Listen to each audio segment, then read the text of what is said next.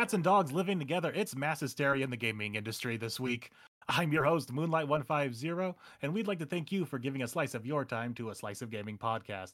Be sure to tune in on YouTube, Spotify, Apple Podcasts, Pocket Casts, Amazon Music, iHeartRadio, Castbox, Radio Public, and Audible. And make sure to follow us on Twitter at A Slice of Gaming. It's a bit of a hectic one this week. Uh, I think if, if you're following the gaming news, you know all about what's going on with Xbox, PlayStation, all that. And somehow a Nintendo Direct rumor is also floating around out there if you're paying attention. Uh, so to make sense of all of this, we got our cohorts for this week. Uh, spending too much time in the cabaret club, it's Bench. Listen, I don't haven't even unlocked that mini game yet.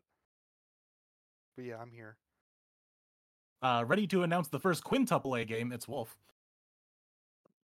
Why'd you have to give me the fucking skull and bones headline? Because you're the one who brought it up and brought it to the doc. fair, fair. Uh, planning his exodus from this very podcast, it's Fusion. Whoa, I like that one. Jim Ryan, unite here. We're fans of Jim. Wait, wait, you like it? Sorry. Are you leaving Fusion? No. he just like he used Exodus, cool game coming up. You know, I know, okay. yeah, which is why I'm sad we didn't include it in the doc because I'm like, no, now it's not even relevant. I'll bring it up. Don't All worry. right. And your reigning plastic box defender, it's Bop. Okay. Well, M Dog was supposed to be here tonight, but unfortunately he could not make it. Uh, so I'm taking his place tonight. You better hope he doesn't see this and post us on Twitter, man. All right, I'm about to He's gonna beef flame with us Tim. Dog. No, no, that, Yeah. that's a good. No, he's got like seventy thousand followers. We need this. This is Yeah. our time. We Yeah, need Let's try to smoke. get him on. Yeah, I mean, if he knew if he knew Miles when he only had seven followers, he must be familiar with you guys because clearly that's his mo. hmm All right, so a lot to get to. Uh, so we're gonna try to blow through as many of these as we can. We're gonna try not to do a long one for this one. That's gonna be like our goal now. We've been kind of going over a lot recently. We're gonna try to get better. Famous last words. Famous last words before a four-hour podcast. Anyway, let's move on with Wolf. Yeah. So before anything, um, I wanted to ask the panel, hey guys, is Helldivers 2 a PlayStation game? I just want to ask that to Oh you guys. Oh god, here Yeah. we go. Yeah. It's already starting. It Yeah. Is it a be more of PlayStation game, Bob? It's a PlayStation produced game. It is So it a. sounds like a PlayStation game. Wait, wait, is it even produced? Hang on, hang on. Who's Oh wait, I meant to say distributed. I meant to say distributed, not produced. I meant Yeah, to Who's say it's distributed. publishing it? PlayStation publishes the game. Yep. What do you know? It's a PlayStation game. Let's I'm- take I'm a lap, not- boys. Hey, in order for this to not be a four-hour podcast, fine, go for it. It's a PlayStation We got game. him. We got him. We got him. We got him. Let's go. All But do you know what's get into the also a PlayStation game? Indiana Jones. And moving into that topic, let's talk all about the big uh, discussion point, as everyone's been like kind of going crazy. Tim Dog, Klobrille, I don't know, some other Xbox dudes. They're going insane about all these Xbox rumors. We should talk about it. That's why we got Bob here because he's the expert. Um, You know, it's times like these I'm really glad we record on Fridays. for sure, Seriously. for sure. First, I wanted to bring up uh, kind of the thing, the catalyst to all the insanity was um, Starfield is reportedly coming to PS5 along with other Xbox exclusive. Andy Robinson has this. That's according to Xbox Era, which cites anonymous sources who claim that the Bethesda RPG is being planned for release on the Sony's console, alongside previously rumored Hi-Fi Rush and Sea of Thieves ports. According to the publication sources, Microsoft is planning to release Starfield for PlayStation 5 after the game's planned Shattered Space expansion. It's claimed Microsoft has made additional investment into PlayStation 5 dev kits to support the development efforts. VGC has asked Microsoft for comment on this report. Update Bethesda's upcoming Indiana Jones game could be another first party Xbox title released to PlayStation 5, according to The Verge sources. According to the publication, Bethesda is considering bringing Indiana Jones and the Great Circle to PS5 following its announcement for Xbox and PC last month. Um, and then we also had a little later was uh, Uh, this was on happened on Monday. Tom Ivan of VGC has this one. Microsoft is reportedly bringing Gears of War to PlayStation. That's according to Giant Bomb's Jeff Grubb, friend of the show, who is elaborating on a recent claims that Microsoft is working on a new initiative to release more Xbox exclusive game on other plat- console platforms. Over the weekend, it was claimed that Bethesda Starfield and its upcoming Indiana Jones and the Great Circle could be released for PS5, in addition to previously rumored Hi-Fi Rush and Sea of Thieves ports.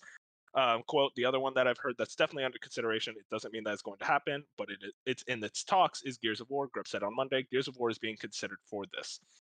Um, and then another thing, next Halo title will be available, quote, for all players on all platforms. This comes from Muhammad Ali Bari, over at Twisted Voxel. The next entry in Xbox Game Studios and 343 Industries Halo series will be available, quote, for all players on all platforms. According to a job listing for the position of lead game systems designer at 343 Industries, the next entry in the Halo series will be available for all players on all platforms. The listing states that the new recruit will set clear design goals and deliverables, focusing the systems design team on achieving a high quality, cohesive experience for all players on all platforms. Now, we do have two uh, updates. Uh, Nate the Hate, he was kind of the one who's kind of said like the report is accurate about Starfield. It will land on PlayStation. But just recently, actually today, he just tweeted out over the course of the week, I've rechecked the info mentioned below, and the information suggesting Starfield was PS5 bound is false. I will not delete the tweet. I'll own the mistake. Um, he now I should specify this is Nate's sources, Xbox era. I haven't heard many uh, things on that regard. I don't know if you guys have, but I'll ask you just a minute. And then finally, Phil Spencer, big man on campus, made a tweet we're listening and we hear you. We've been planning a business event for the next week. What we look forward to sharing more details with you about our vision for the future of Xbox. Stay tuned. Now, I talked a lot. I know I talked a lot about all things Xbox. I do want to just go down the panel real quick. What is just our initial thoughts and current thoughts about this whole situation regarding Xbox third party? There was a lot of freakouts online about Xbox is going third party, the box is gone crazy news stories before even really official comment from anyone. Um, I think I want to hear Bob first, since you are the correspondent.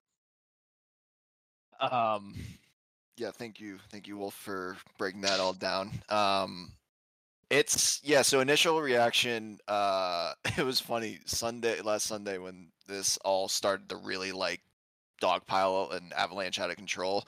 Um, I was out like tubing, just on a mountain. Like I was, I don't having a great time, and I just come back and it's like the world's on fire. I'm like, what is going on? Um, you were living a normal life.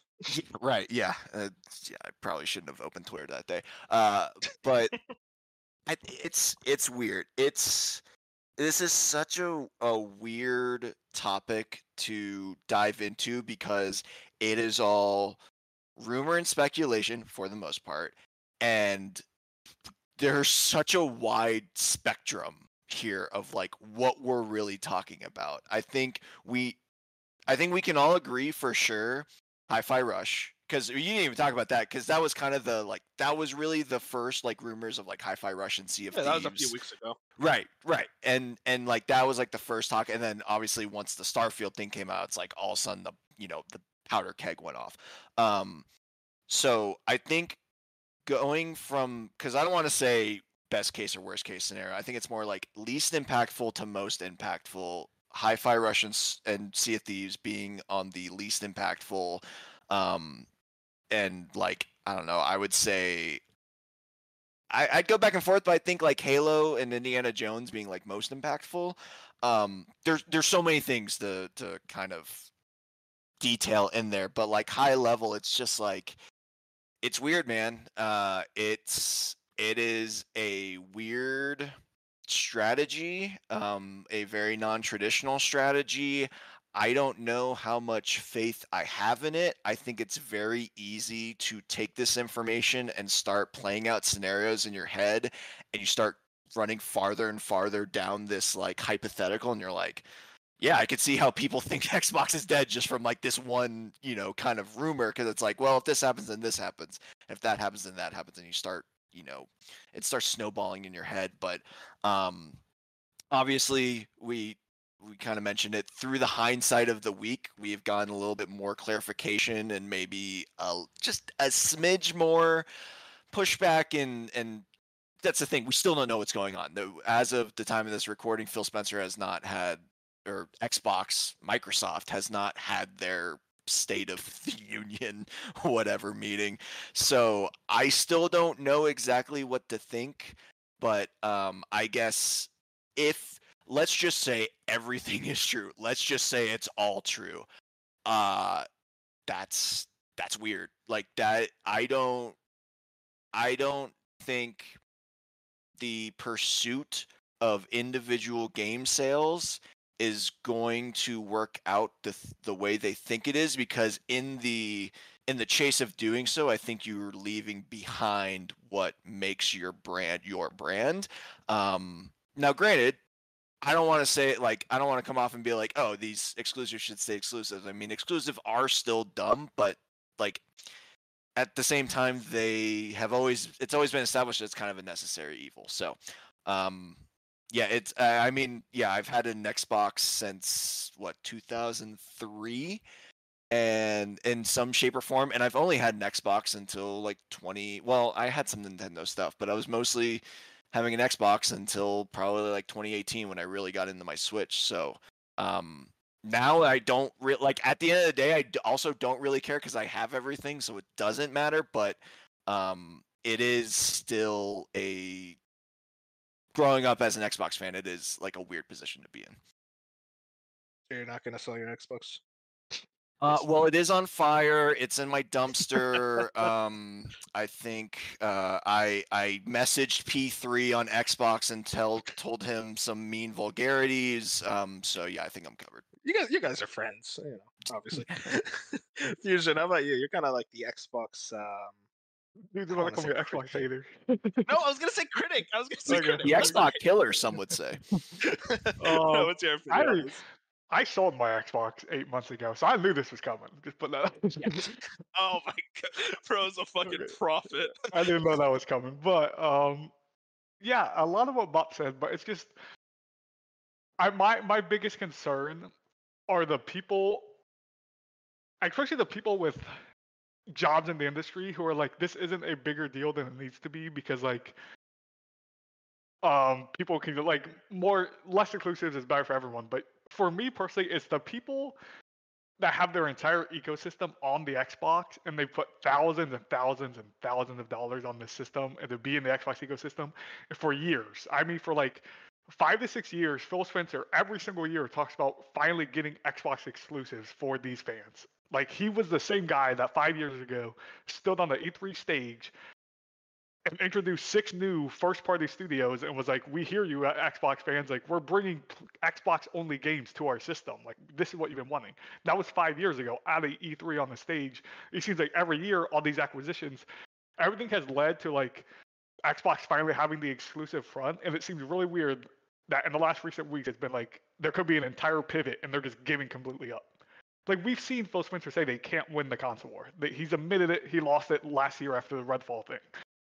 But there's still a difference from like admitting and just being in third place and completely giving up on like the quote unquote console war or the console space. Like you weren't ever going to get first place, sure, maybe never reach the second place, but like at least you could still be in your own place in that third place and still have like the exclusive that people want to play on your box. And I'm sure none of this will matter next week and Phil Spencer will come out and like this will all be smoke and like I'm sure Hi-Fi Rush and some other games come over. They don't you don't get an Xbox for Hi-Fi Rush or Sea of Thieves, so that's fine. I'm like it's once Starfield comes into play and the Hellblades and Halo. I mean Halo launched with your console, your very first console. Like this is your baby. This is the Halo. This is the Microsoft mascot. It would be if like Sony was just like Nathan Drake, go over there, man. Just like go Kratos, head over there. Like just go over there. Like it just what it doesn't make sense. And I understand the difference. They're different companies with different goals, and they're fighting different battles. Xbox has been very like the Xbox. We don't care much about the Xbox hardware because we're so much about software, and we want Game Pass everywhere, and this and this and that. So they're different. They're different goals for each of these companies.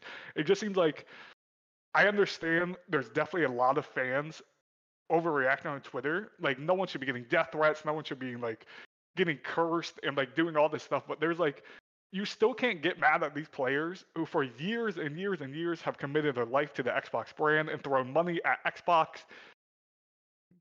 And Xbox has said over and over again, you're getting this stuff. We we hear you. We're getting this stuff. And then all of a sudden, at the very end, where it feels like Xbox finally can turn the page, like they have all the studios now. They have Bethesda. They have Activision. They have all these studios they've acquired where they're like, finally, Xbox is going to get multiple games a year exclusive on my box. And then there's rumors that no, actually, like all all this work we've been doing for years might like it's still working. It's still gonna be awesome if it was multi-plat. But for like the Xbox only fans, it's like, why do I have the Xbox now? When I could have bought a PlayStation 5, played the PlayStation only games because Sony's not going to do this, and then still get my Xbox quote unquote exclusives because they're not exclusive anymore. That that's where I come from it. I think it's all just weird. And I think today the Nate the hate stuff where like he said like now he's like going back on it. Sure, like that could be right, but it's weird that they were so adamant all week, and it's weird that even like sure Jeff Grubb didn't confirm. He said he's just heard like rumors, blah blah. It's weird that all this for like the last week has been like this felt like a surefire thing. And now people are like, because of one tweet from Nate the Hate saying he's going back on it, like all of a sudden it's not happening. If this could Well- still very well happen next week. Yeah, no, I mean, it all comes down to what happens next week and how quickly our podcast becomes outdated.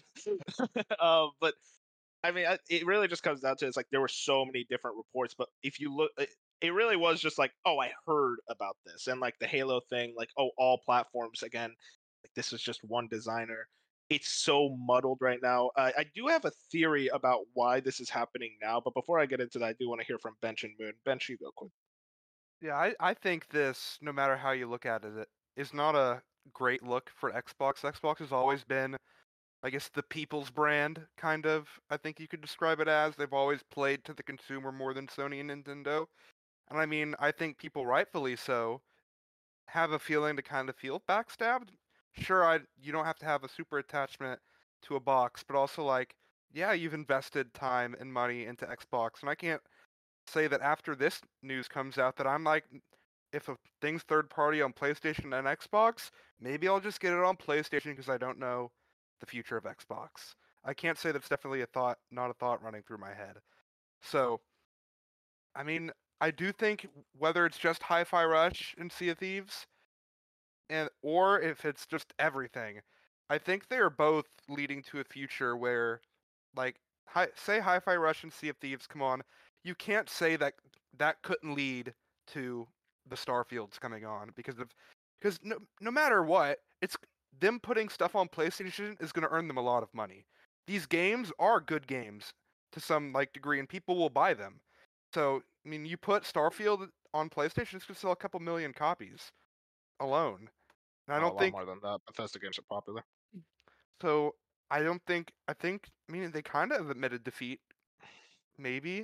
I mean, also, I do think Microsoft really hurt themselves. Phil sent out a cryptic tweet, and that's it. And if Starfield isn't coming, like, why not just say that? Like, I think they could have avoided a whole lot of trouble if they came out and said something of note, which I do think is. I mean, Xbox has always kind of stubbed their own toes or whatever, I guess. And I guess this is nothing new. And I guess you can say it's because the leakers are at fault, but that happens with every company, and you do have to respond and not just sent out a like a very corporate tweet from Phil, which was kind of weird. I think So- re- real quick to push back on that just a little bit. I mean, you're right. Xbox has historically had awful communication. Um, they very rarely get it right, but I do think that if this really, even if it is just uh, Hi-Fi Rush and Sea of Thieves, like I don't think you rush something out unless you are 100% sure because I think uh, and and Wolf, I don't know if this goes into your theory or not, but it's like I think this stuff leaked because there is like an internal battle going on right now at Xbox and Microsoft, and Uh, people don't. my theory. Yeah, it's like I think this got out they because they said it was spring. We're not in spring. We're still in winter, no matter what Punxsutawney Phil says. Uh, and it's like I think they were planning on doing this way later, and if they're leaking so much that they had to push that timeline up, you can't just rush out a message if it's not like the correct message, because that's gonna be you can't really like once you make your like big statement, you can't go. I mean, you can, but like it's gonna look even worse if you backtrack after like a week or or two weeks. So I think having that extra week to say something, sure, could they have gotten a little more ahead of it? Yeah, but like I think they got to really make sure they get this State of the Union. I- That's why I just keep calling it like right. And uh, unfortunately, that means we got to wait another week. Yeah, I do think it's Uh, going to be very interesting how this plays out because no, I don't think can the Xbox brand like regain trust? Because I mean, last year they had some good releases, but it was also a rough year for them. I- I don't think they've It- had. uh, before we continue into that, I do want to hear Moon's thoughts. He's been quiet. Just well, first before I get to my other thoughts, I'm kind of building off of what Bob was saying regarding why hasn't Xbox done any said anything and why is Phil's tweet so corporate? It's because lawyers are breathing down their necks. And like Bob said, they, like you have to you can't say one thing like Phil say, "Oh yeah, don't worry. It's only Hi-Fi Rush and. Don't worry about Starfield and all that." It's like, no, you can't just say that and then you know two months later it's like, okay, yeah, Starfield's coming. You can't just say stuff like that out of the blue just because Twitter is getting angry. So I'm like Bob was saying, it's most likely they were planning this like message of Xbox uh what their plans were going to be and then all of this started happening so they're pushing it up as soon as they possibly can. There probably is a lot of lawyer red tape and whatnot going on because of they're still trying to sort out activision purchase and all that. So they're knee deep in legal uh legal disputes and all that. Um my thoughts on the whole situation though it's just this is the personification of the internet taking one thing and just running rampant with it. Because as you can say the only thing that has really any credence is hi-fi rush was data mined to have some t-shirts that ob- that indicate or are pointing to a switch port and a playstation port. I don't know anything about sea of thieves but i'm assuming that's kind of similar. There's going to be there's some platform exclusive content everything else just kind of spun off of that. It's like I heard this, and as now I'm hearing from you guys, the whole there's some possibly some conflict going on in Xbox, and when that happens, shit starts to leak. So it just sounds like everything is on fire, and Phil's just kind of you know that gif is like nothing to see here. Phil's just trying to make sure everything's copacetic, but thing is things are leaking out. Um, but in terms of personal feelings, like I've been an Xbox person since the 360 days, uh, and I think I granted I don't get brand attachment that much. Like I like Xbox, but that's because I like the idea of Game Pass. I like the asymmetrical j- controller that they have as their default. Uh, but that's about it. That's where my that's where my loyalty lies. Like if PlayStation were to have their own Game Pass, like they boot up extra to make it more like Game Pass with day ones and all that, and they offer me a asymmetrical controller, I'm like, okay, I'm just gonna go play PlayStation. I'm it's that like I'm not a big deal. You and Bob keep talking about this. I'm staying asymmetrical- silent for the four hour time length. It All right. literally- You, I okay, okay. I played on PlayStation my whole life. Switch to Xbox controller feels the exact same. Like, Yep. it, I- I'm with Wolf. it But I doesn't think that's why. Like, but I- I, so student- that was just a jab. But and stay, staying away for four hours. I do have but- a couple more. I think I think there is also here's my tinfoil hat. If there if this is real, that maybe it's not all happening all at once. Like maybe just steadily. Yeah, it's Hi-Fi Rush and Sea of Thieves this year, but it's Starfield in like two three years from now. It's like every year we get like two or three Xbox games thrown on a multi-platform. I think there is just that possibility that maybe Microsoft has accepted that they're never going to be a console leader or anything like that Yeah. and they are slowly going to be the they want to be just a software developer. And that's always something I've always had in the back of my mind is that Xbox hardware wise is only going to last maybe another generation or two I because by then technology is going to advance so far that we're all we're going to have are like sticks that play our games in 8K and all that or whatever. And those things are just going to plug into the side of our TV or it's going or the tech is just going to be built into the TVs. So you I think like it- uh, let me just get to my conspiracy theory part. I think this could be, if it is true, that they are just slowly just going to start releasing a couple games every year on multi-platform, and eventually it's like, yeah, you have the Xbox brand, and that's where you're going to play these games that they're making first party for like the first couple years, and then a couple years later, it goes on other platforms, kind of like how PC is with PlayStation games now. I think I think at some point they see this they they see the future where hardware is going to run out and they obviously being in third place now isn't going to help when consoles are going to be dying off because everything's going to be a streaming service everything's etc going to be like that everything's going to be digital.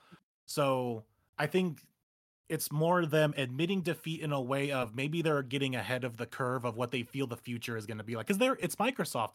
They're also one of the heads in pc so they could just see this as slowly migrating Xbox to being an all digital platform as well as they focusing all on Game Pass and becoming slowly less hardware just becoming a giant software developer. And they just want to get everything out on Game Pass and then eventually throw it on other consoles for some extra bucks. That's just what that's my tinfoil hat theory. I don't really think this is Microsoft future planning or whatever. I think Xbox is not making the money that it's supposed to be making. I think Game Pass has hit a stalemate. I think, I mean, PS5 is two to one to Xbox. Like Xbox Series X has only sold 25 million units. I think 27. 27. Like that's not a big success. And if Starfield can't get Game Pass mm. and sell Xbox units, like what can? So I think that's a big thing they're wrestling with is like, how do we make Xbox profitable at all? Because I, I- maybe they're kind of profitable, or they're running kind of what I'm red. saying is they know they're the loser in the hardware race, and they know they can just make money off of software. It's like, yeah, they'll have the exclusivity of their first party games, and then they want to sell it later for more money to the other platforms. But uh, what was the other thing I was going to say? Uh, okay, go on. I forgot the other But point I yeah, was going to make. Well, well, I was yeah, I was gonna say because I think me and Wolf are about to say the same exact thing, and Wolf's been waiting, so go for it. Yeah, so basically, uh, the, the uh, first off, my thoughts on this whole thing is I do think we've been kind of going a little crazy on Twitter. Obviously, Twitter's not a real place. Don't think of it as a real place. You got people selling their Xboxes and shit when there hasn't been an official word. I'd say just wait for an official comment to really make any lasting judgments. I totally understand the frustration from Xbox fans in this situation because you're saying it's like, hey, we finally got exclusive. We got Activision Blizzard. Now we could get some. Oh, never mind. They're all going to PlayStation now. And it just comes off as like a, a betrayal, but also it's like this is a multi billion dollar corporation. I don't think we should ever expect these corporations to act as our friends. And I I'm struggling with the idea of like how deep this will go if it means everything will go. My current theory is that it's just going to be like a year of exclusivity for Xbox.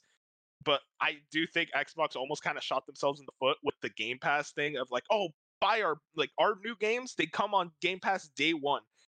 I almost feel like they regret that and wish they said, you know, maybe it should have been like a 6 month deal and then they eventually come to Game Pass because we are not going to get the sales to allow us to sustain the box and the brand, the company in the eyes of Microsoft.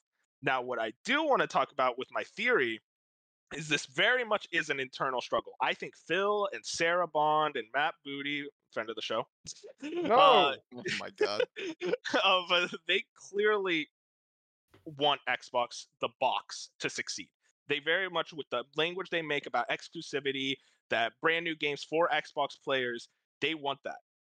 Microsoft, Satya Nadella, he doesn't care about that. He wants profit. He wants sales. He wants to see the Xbox brand succeed. Microsoft is a software company. You do not buy a Windows computer, you buy Windows software.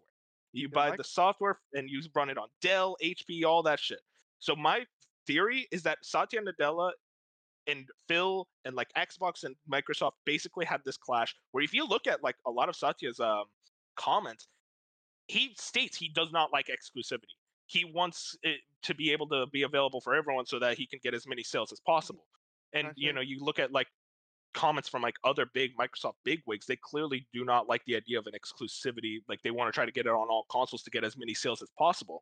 So I feel like it was an internal struggle for months and Microsoft won out because now what happened is that Xbox they recently rose to be like Microsoft's third Yeah, most profitable They ain't uh, company. anymore. They aren't like a Yeah, small side thing. They're, exactly, like and yeah. they're one of the mainstays of Microsoft's business, and because of that, they're Satya is going to have a much bigger hand into everything, and he clearly what he wants is for the games to come to other platforms so he can maximize sales and profits. As much as I, I bet, feel that the Xbox team that Phil doesn't want that, he wants the Xbox box to have its brand and identity. I think Satya won the battle. It, it, this is all theories because obviously we'll know for sure in this next week, but that's kind of my current viewpoint of the situation. I remembered my other point before we let Bench speak.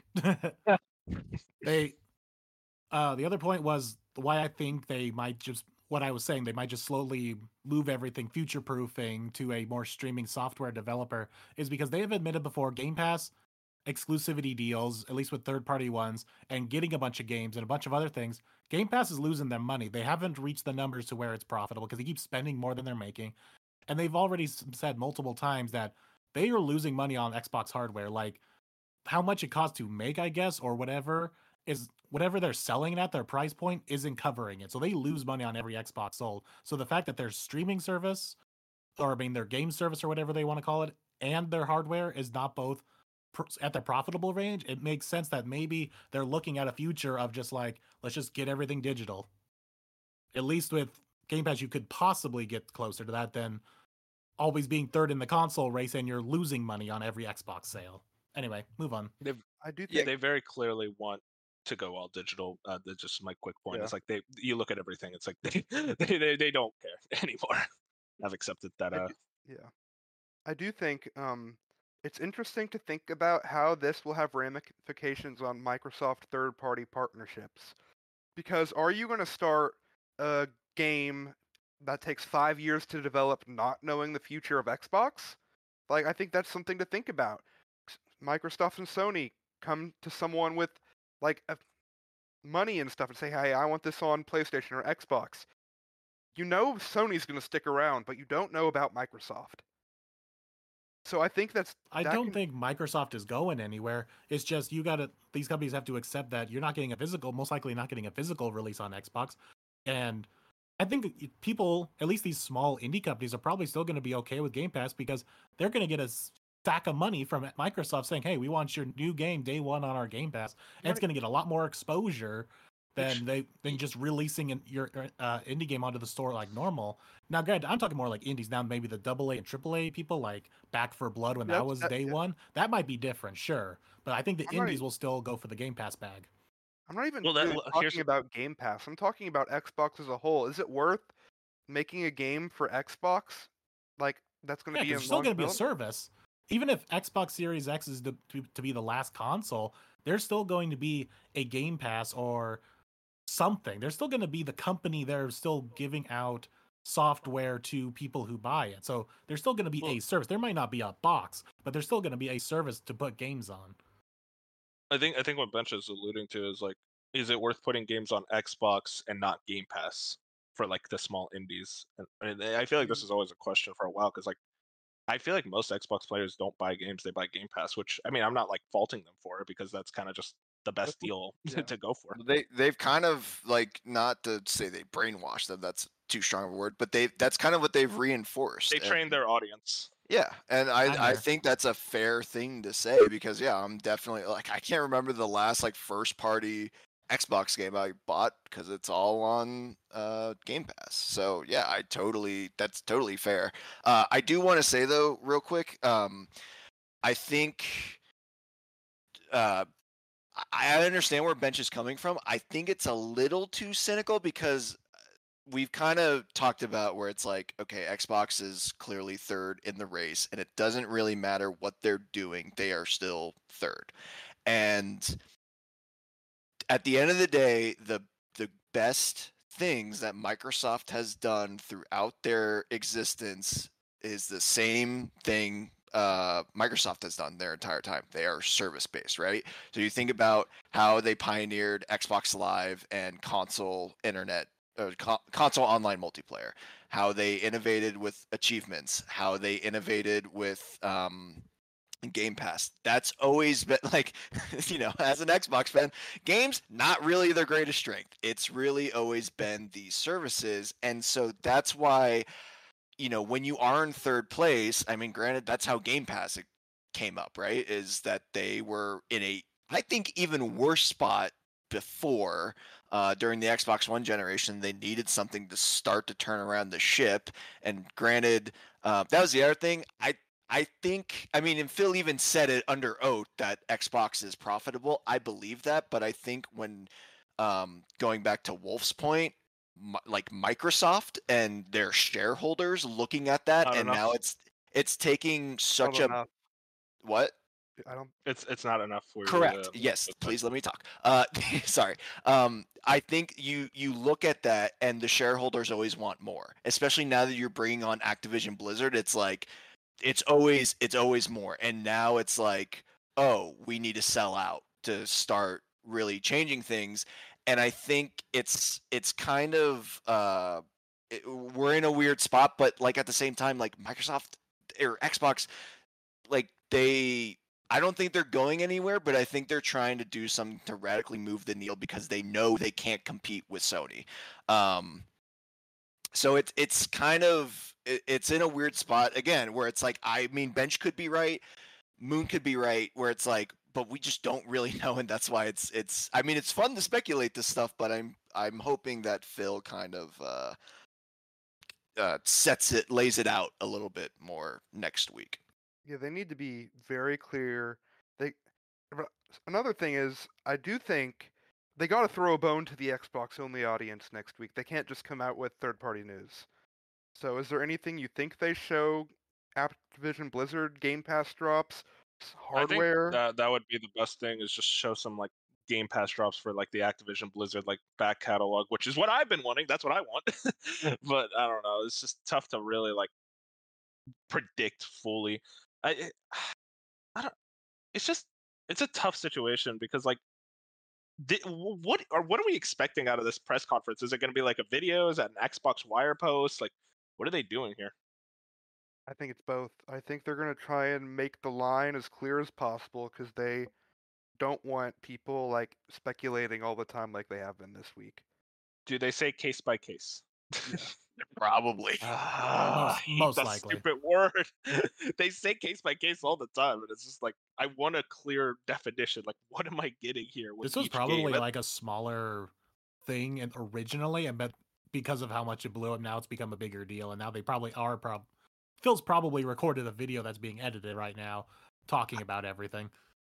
I, I almost feel like it's not going to be like I I think this is the real litmus test. If it's Phil, then I don't think it's going to be you know as bad. But it's like it could very well be Satya Oh, or like someone uh, someone from Microsoft where it's like that. I feel if that happens, get, you know, start ringing the bells because I think that's how you know that whatever internal strife is going on because there's got to be then that's not good that microsoft's just like nope we're taking this over If they do that, does Xbox leadership leave? No. Yeah, I- Uh, I think I think you will see maybe a couple. I could see Phil leave. Phil is already Phil. near the end of his career, and this would be His something. career, he I, says. I, I think, at, at, I personally think after the end of this generation, and Phil would have gotten Game Pass like How old kind of on its feet, off its he's feet. like late 50s i think yeah, Phil is at that. He's I- 56. okay Oh, So I think he's not. It's like 10 we still years of got, like, normal another- retirement we still got another like five years of this generation at least. uh, I guess it makes sense. rumor is he could retire after 2026. That's my tinfoil hat theory, by the way. You, I, Oh, I yeah, do think there's hear it. internal struggles, and maybe I'm way down in the rabbit hole, but I think, I, I mean, it's gonna sound crazy when I say it because it is a conspiracy theory, but like, there's a chance Phil Spencer was like, "I'm gonna leak this." Like he was hearing from up top, his Microsoft execs above him, and he's just like, "What are we doing here? Like, this is crazy talk. How do I get ahead of this? Or like, how do I put this out there?" And Phil Spencer, maybe not Phil Spencer himself, but someone very well high up in Xbox could have put some information out there to see Yeah. like because they knew like Phil Spencer, Sarah Bond, they would know the exact thing we're getting on Twitter right now is exactly what Phil Spencer would like think of if this news came out. Like Phil Spencer would know how Twitter would act. So like if they somehow on the Xbox side were like, okay, Microsoft wants to go this whole third party thing. We've been working so hard to build the Xbox brand and get it in this one direction, and we've been doing the exclusives. Like we're getting there, and now Microsoft's pivoting. Like the ex, like the people above us are pivoting last second, and like I could see someone on the Xbox side higher up. Maybe not Phil because that's extreme know? hat theory, but like someone there on that side being like, hey, let's put this out there. Let's just strawman hat strawman hat it so like it can it can get out there so you can be like you can look as Phil Spencer you can now go to Microsoft and be like hey look what's happening like look at Twitter look at the news look none of this is positive for us like could have like like I said it's very tinfoil hat but like I don't think it's against like I don't think there's a n- minus zero percent you know what I mean We do. Wasn't an article quoted saying it's like a hotly debated thing between like executives? Like this isn't something someone out of studio is gonna know. I don't think this is like a high up Microsoft thing that's been going on. Yeah, like, I mean- Definitely. hate and like I don't know I feel like ah, yeah i, I kind of believe fusion it's not again it's not like these like you know Grubb or uh you know even like someone like jez has contacts with like phil himself but i'm sure phil is aware of how this you know they have to have some sort of idea of where this news how this news gets spread or leaked and it's like all right let's start adding these people in an email or you know something like i don't i don't i don't dispute like i think there's some truth to what fusion's saying I just want to say, if it was Phil himself, like I need a Phil Spencer movie that like catalogs all this. Yeah, Because the- that the- would be an amazing the- movie. it's like the game of And then- and then- thrones like he's like tell satya it was me because it doesn't. Phil Spencer has been working so hard, and I understand. Xbox fans got to realize Phil Spencer is a great guy. Sure, he's not your friend. So like, I'm not. I'm Oh, not of sitting here trying to defend Phil Spencer, but like, Phil Spencer and a lot of people at Xbox, they've been working since the Xbox One launch. Like since Phil Spencer has came in there, he's been working so hard to like. I truly believe most of the time Phil Spencer's like, I want to put. Like I care about the Xbox fans. I care about this ecosystem, and like people higher up on him don't care. They just care about the money, like we've talked about for the last thirty minutes. So like, if someone like him could get out and be like, hey, we, like let's get ahead of this. Let's throw it out there. Let's throw some smoke, and maybe it catches fire. Because then it's like, if none of this, like, why are Gears of War stuff coming out and Halo and all this other stuff?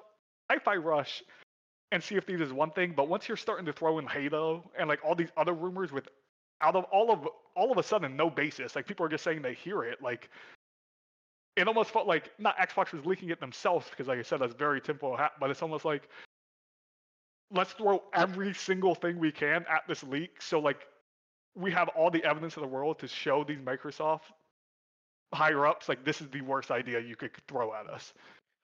When does this like presentation happen? Because I think it needs to be early in the week. Nah, I think it's Monday. Yeah, uh, maybe Tuesday. I Uh, feel like that's not usually a Monday thing. I feel like Uh, Tuesday through yeah. Thursday is the Pres- window. presentations aren't a Monday thing. It's Oh, wait, isn't it also Wednesday. President's Day? Oh, No, That's no, next. No, no, no. That's next week. Does Disregard. Phil celebrate President's Day? Does he make like a big The federal cake holiday. Yeah, a- well, yeah, that's the problem. It's a federal holiday. Nah, so nah, it's like- um, I, I'd say Wednesday. I don't know. Feeling cheeky. Uh, like you middle can't go longer than a week, and he said Mon- like I understand Yeah. Monday's not meeting day, but like so I could see Tuesday honestly at the latest because he tweeted that out Monday. I feel like you can't go long, like you can't we can't be sitting here on Wednesday next week and they still haven't had this announcement. Yeah. Uh, one last thing um, I kind of want to throw out there because it's something that I know you guys have talked about. Um, actually, it was I think it was it came up a lot during the Xbox uh, focused like future outlook we had two weeks ago. That's already you know extremely We? outdated. You weren't there. Yeah, I know, but uh, I'm I mean you know I was in the comments. I was there. Um, Oh yeah.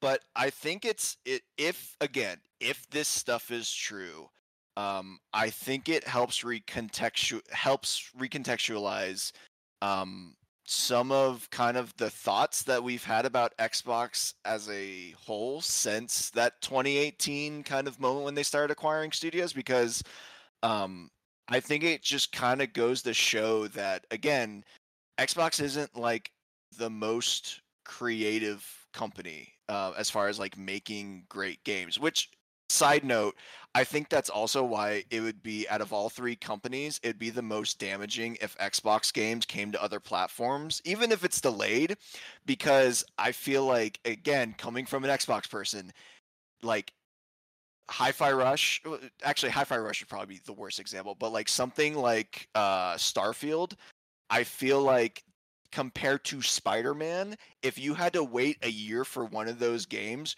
you're waiting a year for Starfield and you're probably buying Spider-Man day 1. And so like Xbox doesn't have those zeitgeist games where it's like, "Oh, well I don't care if it goes if it's being released somewhere else. I need it day 1." I mean, you saw that with like Final Fantasy VII and and that whole exclusivity. Um but sorry, got on a side tangent there. My point is um we all thought and to whether or not how much they marketed it, I don't know. I think it was more of like an industry kind of uh, chatter. But like we thought when like Obsidian was acquired, when Hellblade was acquired, that Microsoft was going to invest in these studios and make a big AAA budget games to compete with Sony. And we now see that Hellblade 2 is very similar to Hellblade 1. Avowed is very similar to Outer Worlds, obviously in different contexts, but it's like they're very similar games. We are not getting those big steps into um you know the the kind of pantheon of high quality AAA games. They're still great games. I don't want like no disrespect to those games. I'm still looking forward to them. But I think that just kind of shows that like maybe Xbox never really was buying those studios to compete with Sony in the traditional sense. It kind of seems like they were uh you know just trying to bolster their own revenue and their Game Pass model. Um, so I don't know. It's it's an interesting thing to think about because it it does kind of um, you know kind of paint that picture a little bit clearer, especially now when it's like, wait a second, why isn't Hellblade a Naughty Dog, you know, comparison? Granted, I've stuck uh, stuck by the, fact that I didn't think Hellblade Two was going to be anything crazy, but um, yeah, I, I just I don't know. It's an interesting thing to think about as, as with this news. Yeah, there's a lot of things to think about. I mean, do we have any last thoughts before we move on? Because uh, this, this we're gonna talk about this like next week. like, there's Oh, gonna yeah, be a lot of discussion. My Oh, thing is man. Bop Bop will know better than me. Well, someone here will know better than me. The act like we sat through that entire Activision FTC thing for like the point of like Activision can't go into Xbox because of the sole purpose these games won't be on PlayStation anymore. So why did we go like I understand why we went through it, but why did it take two years? Why did Xbox go through this entire trial for two years to just be like to fight for like we want Activision, we want Blizzard, like it's okay if some of this stuff's exclusive. Call of Duty won't be exclusive, but the rest of it can be exclusive. Why why did they go through that entire process to be like, just kidding? like let's just let's just we're just kidding around. Like we don't need Money. this. Because because Microsoft won. Because yeah, I, I think that really won. is like I I think um, Starfield was kind of the turning point where it's like we had this plan, we had this plan, we had this plan. We're going to put a lot of faith in this, and when the player count for Starfield probably didn't meet expectations, when the sales numbers didn't meet expectations, and then you buy Activision Blizzard and you get this influx of you know revenue expenses like all this thing all of a sudden microsoft's going to turn and be like hey motherfuckers what are we doing over here like you know uh, so i The think numbers aren't adding up. right, right it's like i i think it and again just to go to like the messaging i think it this is why we're it, it feels like such a whiplash because i think it's literally whiplash within microsoft and xbox themselves like the change of plans And my last thing is like, how does it work? Like an Xbox game, right? Say Starfield comes to PlayStation. PlayStation obviously gets money. Like, a somewhat. Is it like, like how how does PlayStation get money from like Starfield coming to PlayStation? They get They it. would- uh, that stuff sold on the digital. Because store. it's all yeah, because on the they would get the store, so 30 get, like, percent yeah it would Thirty if, percent a lot.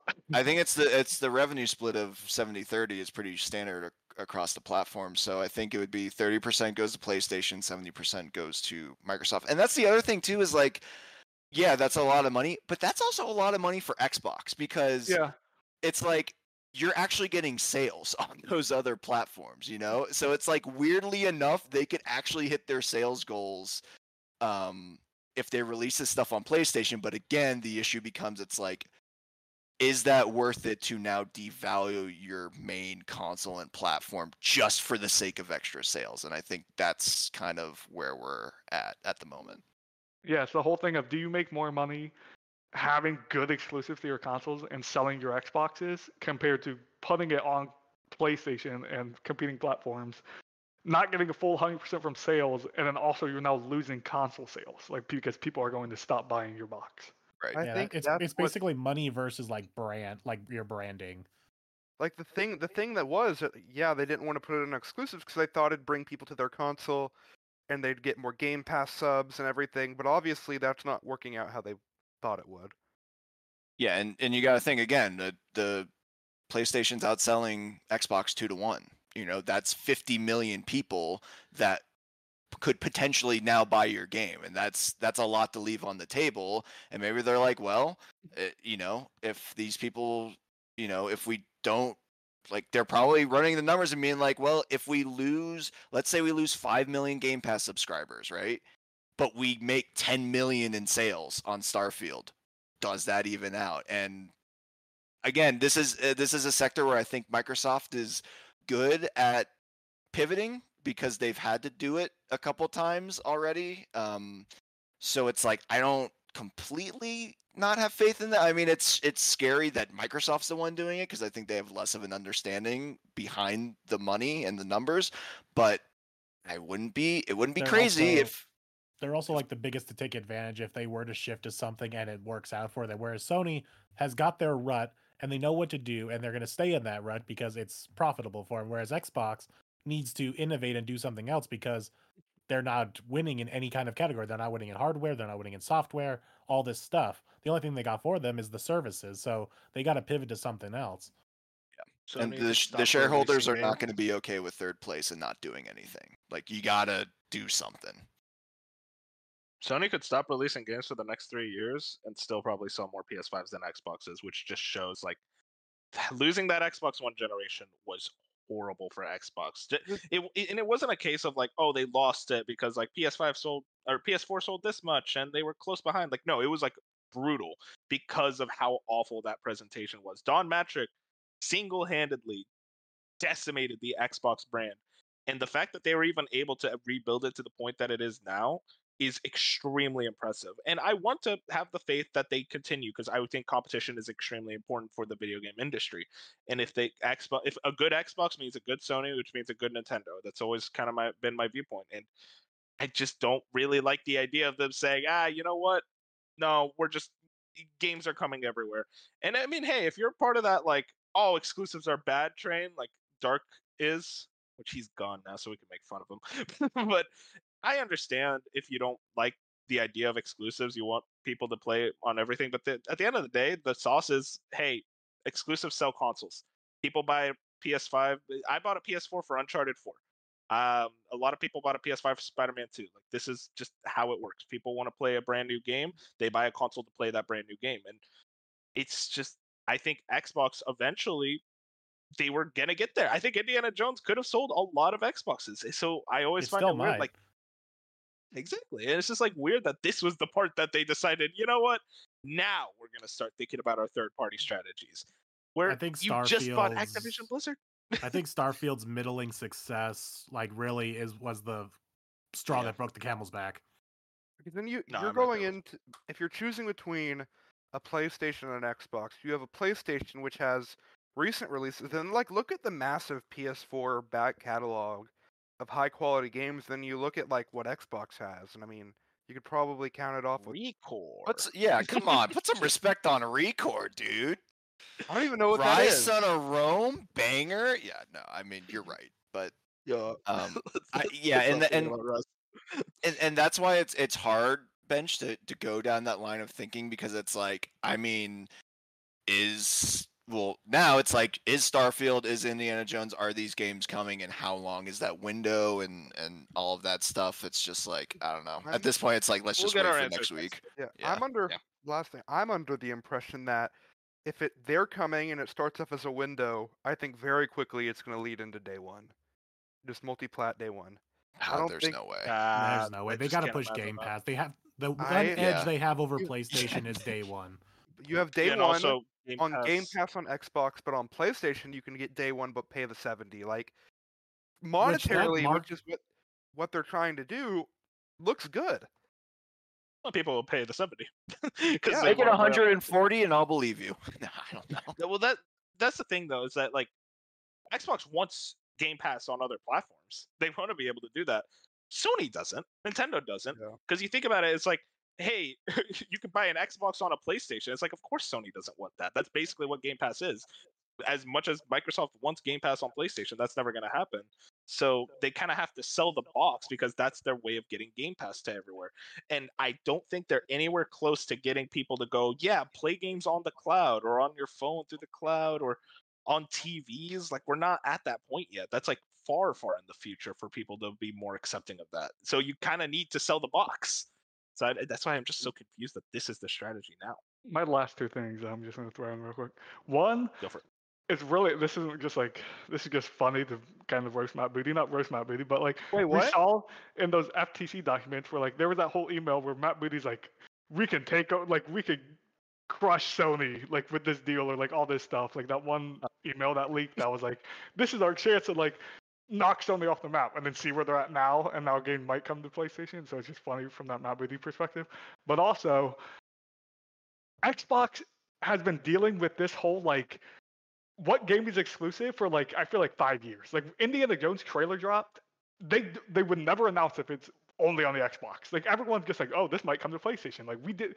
Why does Xbox never just say it's coming only on Xbox? Blade, they just released revealed Blade two months ago. Why why didn't they put on that trailer Xbox only Game Pass? Like why why does everyone else Microsoft why does. Sony and PlayStation at the end of every single trailer, you know it's exactly a PlayStation 5 only title? Why can't Xbox market that way? Like, what is stopping Xbox from being like, hey, these games are only on Xbox? Why do they keep letting fans have to ponder time and time again if these big first party studios are only on Xbox? This is only going to get worse when Hi Fi Rush and Sea of Thieves comes over because Xbox can say, start like Indiana Jones is Xbox only, but like, when do we like, until they start showing it, they all these trailers they keep coming out time and time and time and time again, and there never is a point where they're like Xbox only, day one Game Pass, never coming to PlayStation. Like there's always something weird about an Xbox exclusive compared to a PlayStation exclusive. You know that PlayStation exclusive, at the very most, is coming to PC two years later. But like you, it's never coming to the Xbox system. Compared to these Xbox games, you're always wondering in the back of your mind, why don't they just tell us it's a straight exclusive? I mean, I can tell you why for Blade because it'll end up on PS5. I was gonna mean, it say at this point. specifically for like Blade and Indiana Jones, there is most likely a clause from Disney saying there is a possibility that we'll just put this on PlayStation later. But then you, like, I understand that argument. It's probably what happened with Microsoft. But why does Sony get Spider-Man and X-Men? Like, because they bought the right for that Well, for that company I- for that character. I think also too to to that point, the if you're like in the Insomniac le- in the Insomniac leaks, we saw like how strict those contracts are and like how much sales they need to make. Sony and PlayStation has great player base. Xbox has half of that. You know how you're gonna make those Yeah. sales back? You're gonna sell it on other consoles. So I think yeah, that's why it probably would be on uh, PlayStation. I Uh, mean, I- like, I- like I said, I just think it's it's a marketing issue with a lot of Xbox 100%. first party games because they just don't like. hundred percent. How many times is Aaron Greenberg going to have to come out and tweet, "Yeah, this game's only on Xbox" six months later? Like because all of a sudden Twitter's up in roar saying, "There's proof that this game's coming to PlayStation." Like we go through that every single month with an Xbox game because Xbox just won't come out and say it. Compared to PlayStation, is like, no, we're bragging about this only being on our own console. Like Xbox should have, be, like they should be doing that. I yeah, mean, they're, what- they're, didn't they specifically say Starfield only on Xbox for a while? No, for a They're while we like- thought it was PlayStation. I think Aaron Greenberg had to be the one to come yeah, out and like be for like, a while, people thought yeah. Starfield No, was no, on it was, it was at an E3 conference. I remember it was like um their at their presentation they said Starfield and they said exclusive to Xbox and that was a big deal because like for months up to that point we were like, is it going to be exclusive? Is it not? And it's just like I really do think this is a lot of lawyers, red tape, and bullshit arguments between executives Yeah, we need to wait I feel like there's a for.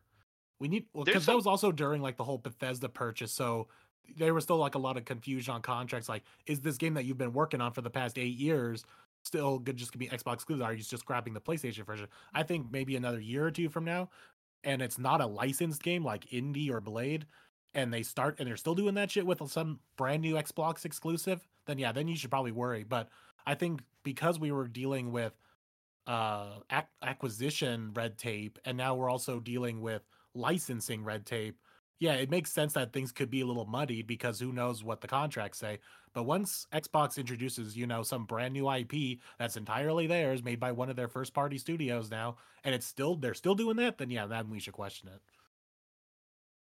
I- I feel like there's a lot of like internal schism across like Microsoft with Bethesda with Blizzard and Activision, and I feel like there just needs to be some foot stomping and like let's try to figure this out because I mean like I remember when uh Pete Hines left, like there was some weirdness around that whole thing, and like especially around uh Blizzard president, uh, I forget his name, Mike Ybarra. No, Mike he- Ybarra leaving. that was he was he was kicked out. like, Yeah. I feel like Yeah. because he literally said like a few months ago they're gonna have to drag me out. It's like damn, I guess they dragged him out.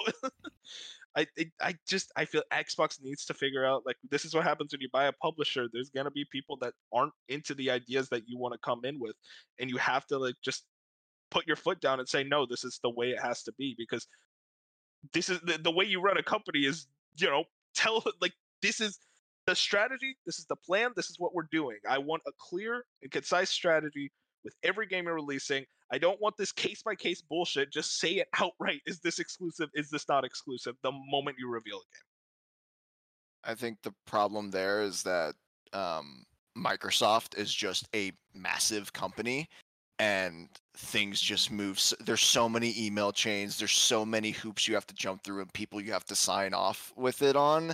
I think, I mean, granted, their communication just sucks, but it Oh, doesn't do them any favors that, like, they are not, they are such a big company that, like, I think they unfortunately, I mean, it's the same thing with like their hiring policy and like their contractors that's like a microsoft implemented thing that like really hampers their game development it's like i think microsoft just has these things in place that just make it harder for xbox to maneuver in this space um, and my last point because we didn't actually talk about it and i know this is the one thing that dark is probably screaming at his uh, computer that we He haven't mentioned it show. yeah, well, I'd like to imagine he would. Um, well, he's playing Fortnite. Uh, is that uh, I think the argument that PC is going to have an impact here, and and and and like Xbox switching over to PC, I just like it that argument doesn't really register with me because I think those are two completely different player Yep. bases. If you Like the overlap just isn't there. if you switch if Xbox goes PC only, I'm gone. Like you can't. I have no interest in PC gaming like at all. Like I like sitting in front of the TV. I don't need the keyboard and mouse bullshit. Sitting in front of a monitor. No, I want my console experience. Yeah, I'm just too stupid for pc Fair. uh uh, by the way i wanted to point out uh, we said we're quick and fast an hour on the first topic wow look at us guys That was a big got a topic. That's the only Yeah, like okay. good topic we have. That's our topic of the show. Who cares about Xbox when Nintendo is here with the financial report? Um, so okay, I have the top ten here. You guys don't have the tab open, but did you guys see the numbers? Yeah, they're I- crazy. I can guess what Yeah, number so- one is. Oh man, okay, okay, okay. Guess how many units it is? Guys, 'cause Mario Kart 8 Deluxe is number one. What? How many units? Wait, that's number Closest one. gets a Uh, yeah, is Mar- like Mario Kart 8 Deluxe. 46. Tears of the Kingdom is always second place. No, Mario. Kart's at 50, right? It is at 60.58. Oh shit. Oh my gosh. it's We'll currently it. the Add eighth to the number. it's it's currently the sixth best selling game of all time if you count So like with the Mario Kart 8 Wii U sales. Um, and then number two is Animal Crossing New Horizons. How many is that? 48. Mm, yeah, I'm gonna s- stick with Probably like in the- 46. Yeah, like high 30s, low 40s. Forty-four point seventy-nine. Damn it. Oh, I COVID carried that game. It is so hard. Like, is still playing oh my god. No, it could, that, that it, it's- it's crazy. Like the one of the worst Animal Crossing sold the second best. That's insane. Good Damn. Shots You're like the only person. You're like the only person I know who says it. Everyone else I know loves it. I I talked to a lot of people. It's because it's Yeah. the only Animal Crossing they played. Because Yeah. New Leaf is so much better. Yeah, people Thank you, love the 3DS one. No, Uh, I- I number tried three. Was bad. Number th- no, what was it? Shut up, bench. Nobody likes you. Uh, number three is Super Alright. Smash Brothers Ultimate. God bless. I'm so happy. uh, Smash Ultimate is number three. What what is it at? I think this is a big app. I think it's like 33. Yeah, like Uh, 35, something like that. Fuck it, 39. Uh, it is at thirty-three point Let's go. That's a crazy Nice. drop off, honestly. From like yeah, it is. that's 11 million Drop-off? sales. Yeah, from like I'm talking about from Oh, oh, from, From, like, second to third, Crossing yeah. Yeah from Yeah, I Animal mean, Crossing COVID to period. Animal it's like 11 million. Yeah. Uh, the next is Breath of the Wild. Oh, that's 31. 30. Yeah. I'm guess 30. Thirty-one point sixty-one. Oh, okay. Oh, sorry, Fusion. Fusion, don't even try. I don't know anything about any of these. sales. Yeah, you sold your Xbox. That's your one clairvoyant thing for the year, buddy. Okay, you're not guessing anything else right. Next is Super Mario Odyssey. Uh, Twenty nine. Thirty. Yeah, 30. 25. 20, 27.65. That's kind of low, man. Yeah, that's that's a great. How feel much like does that's Spider Man One sell? That's the best place. That's the best game on that system. I don't know. Whoa, kinda whoa, whoa, whoa, whoa! I wouldn't go that far, Fusion. Yeah, Golf Story is still on there. Okay. Sports Story with that. Sports Story just number said- one. We Uh, just said Super Smash Brothers Ultimate Fusion. That's the best game Yeah. on there. But that's like Story. Okay. hey, Bob. Pokemon Sword and Shield. Let's fucking Hey go. guys, it's been a great podcast. Uh, Don't let Bop hate. It's like the top three Pokemon no, game. It's not. It's bottom three. It's, it's bottom, no, it's top three. So top bottom three. three. Bottom three. three. All right. I don't know if I'd bottom three. I'd say top three in opposite world. Yeah, I'd say mid that. three. Mid three. No, the game is not mid. Yeah, it's great. Okay, what are the sales? uh, uh, twenty. Yeah, twenty six.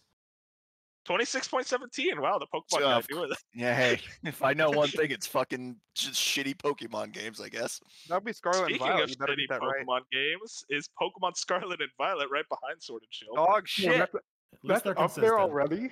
Didn't they say it was twenty-four? Twenty-four point thirty-six. Yeah. Dog Oh, so shit. good. You know. That's still insane. That's up. I do. already. I do remember. I think it was. I don't know if it was specifically Scarlet and Violet, but I think one of the Pokemon accounts must have tweeted that one. That's why it stuck with me. We think Wait, Scarlet and Violet's passing Sword and Shield. Oh yeah. Yeah. Eventually. I'd say so. Unfortunately, the worst game is gonna sell better. No, well, You- you ready? technically, Sword and yes, Shield- uh, you are right. listen, Technically, they're both- is a worse They're game. both. They're both bad, but I'd rather. Pop, you ready for Scarlet and Pokemon Violet. Day? No, hey, we'll talk about it. Uh, the bad Mario Party, Super Mario Party. Which, by the way, Super Mario Party, I'll tell you right now, has sold better than almost every Sony first-party game, which is so depressing. wild. 'cause it's That not game is good. so bad. It's so bad. I'm gonna guess twenty-two thousand. I mean, twenty-two million. It's Damn. Twenty-two Sony games Sony don't games sell that well. Okay. Holy shit. Look who's the hater now. No, twenty-two thousand Uh, is everybody want to switch. Yeah. I honestly think that game is close to a million. I think that game's closer to a million than we think. But no, it's Super Mario Party, so 22 million for Fusion. Any other Sure, yeah, guesses? 21. Twenty. Uh, 20.34. Mm, nice. That's under Very Horizon close. Zero Dawn. We win. The le- a new new entry, The Legend of Zelda: Tears of the Kingdom. This is twenty, I think. I think I heard 18. It's twenty. Seventeen. 20 20.28 million. Yeah, it's, I think it- Oh, that's close. It's I'm not yeah, hating on Tears of the Kingdom at all, but it I didn't fall off hard, but it declined. Yeah, I wanted to fast. discuss that. So, right. So what we know is from Tears of the Kingdom, like the when it came out to I think around July or August. I forget the exact date. That was 19 million sales. No and now way. this is uh yeah 19 million and now right now th- this is uh as of december 31st so their holiday season it's at 20.28 So it only sold Oh. an extra million. it sold a little over a million It- that Fell that off. kind of goes to show that everyone who wanted to buy it bought it they they Oh, bought yeah, it day oh one. my yeah. god. It's it's Which- because you gotta think because we had this conversation way when it came like when it first came out and it broke like it, we were talking about it because we were talking about how like Breath of the Wild was a launch console for the Switch, so like everyone owned Breath of the Wild. Like you Yeah. when you got the Switch, you wanted you had bu- like you were buying Breath of the Wild because it was a Switch one of the Switch games out.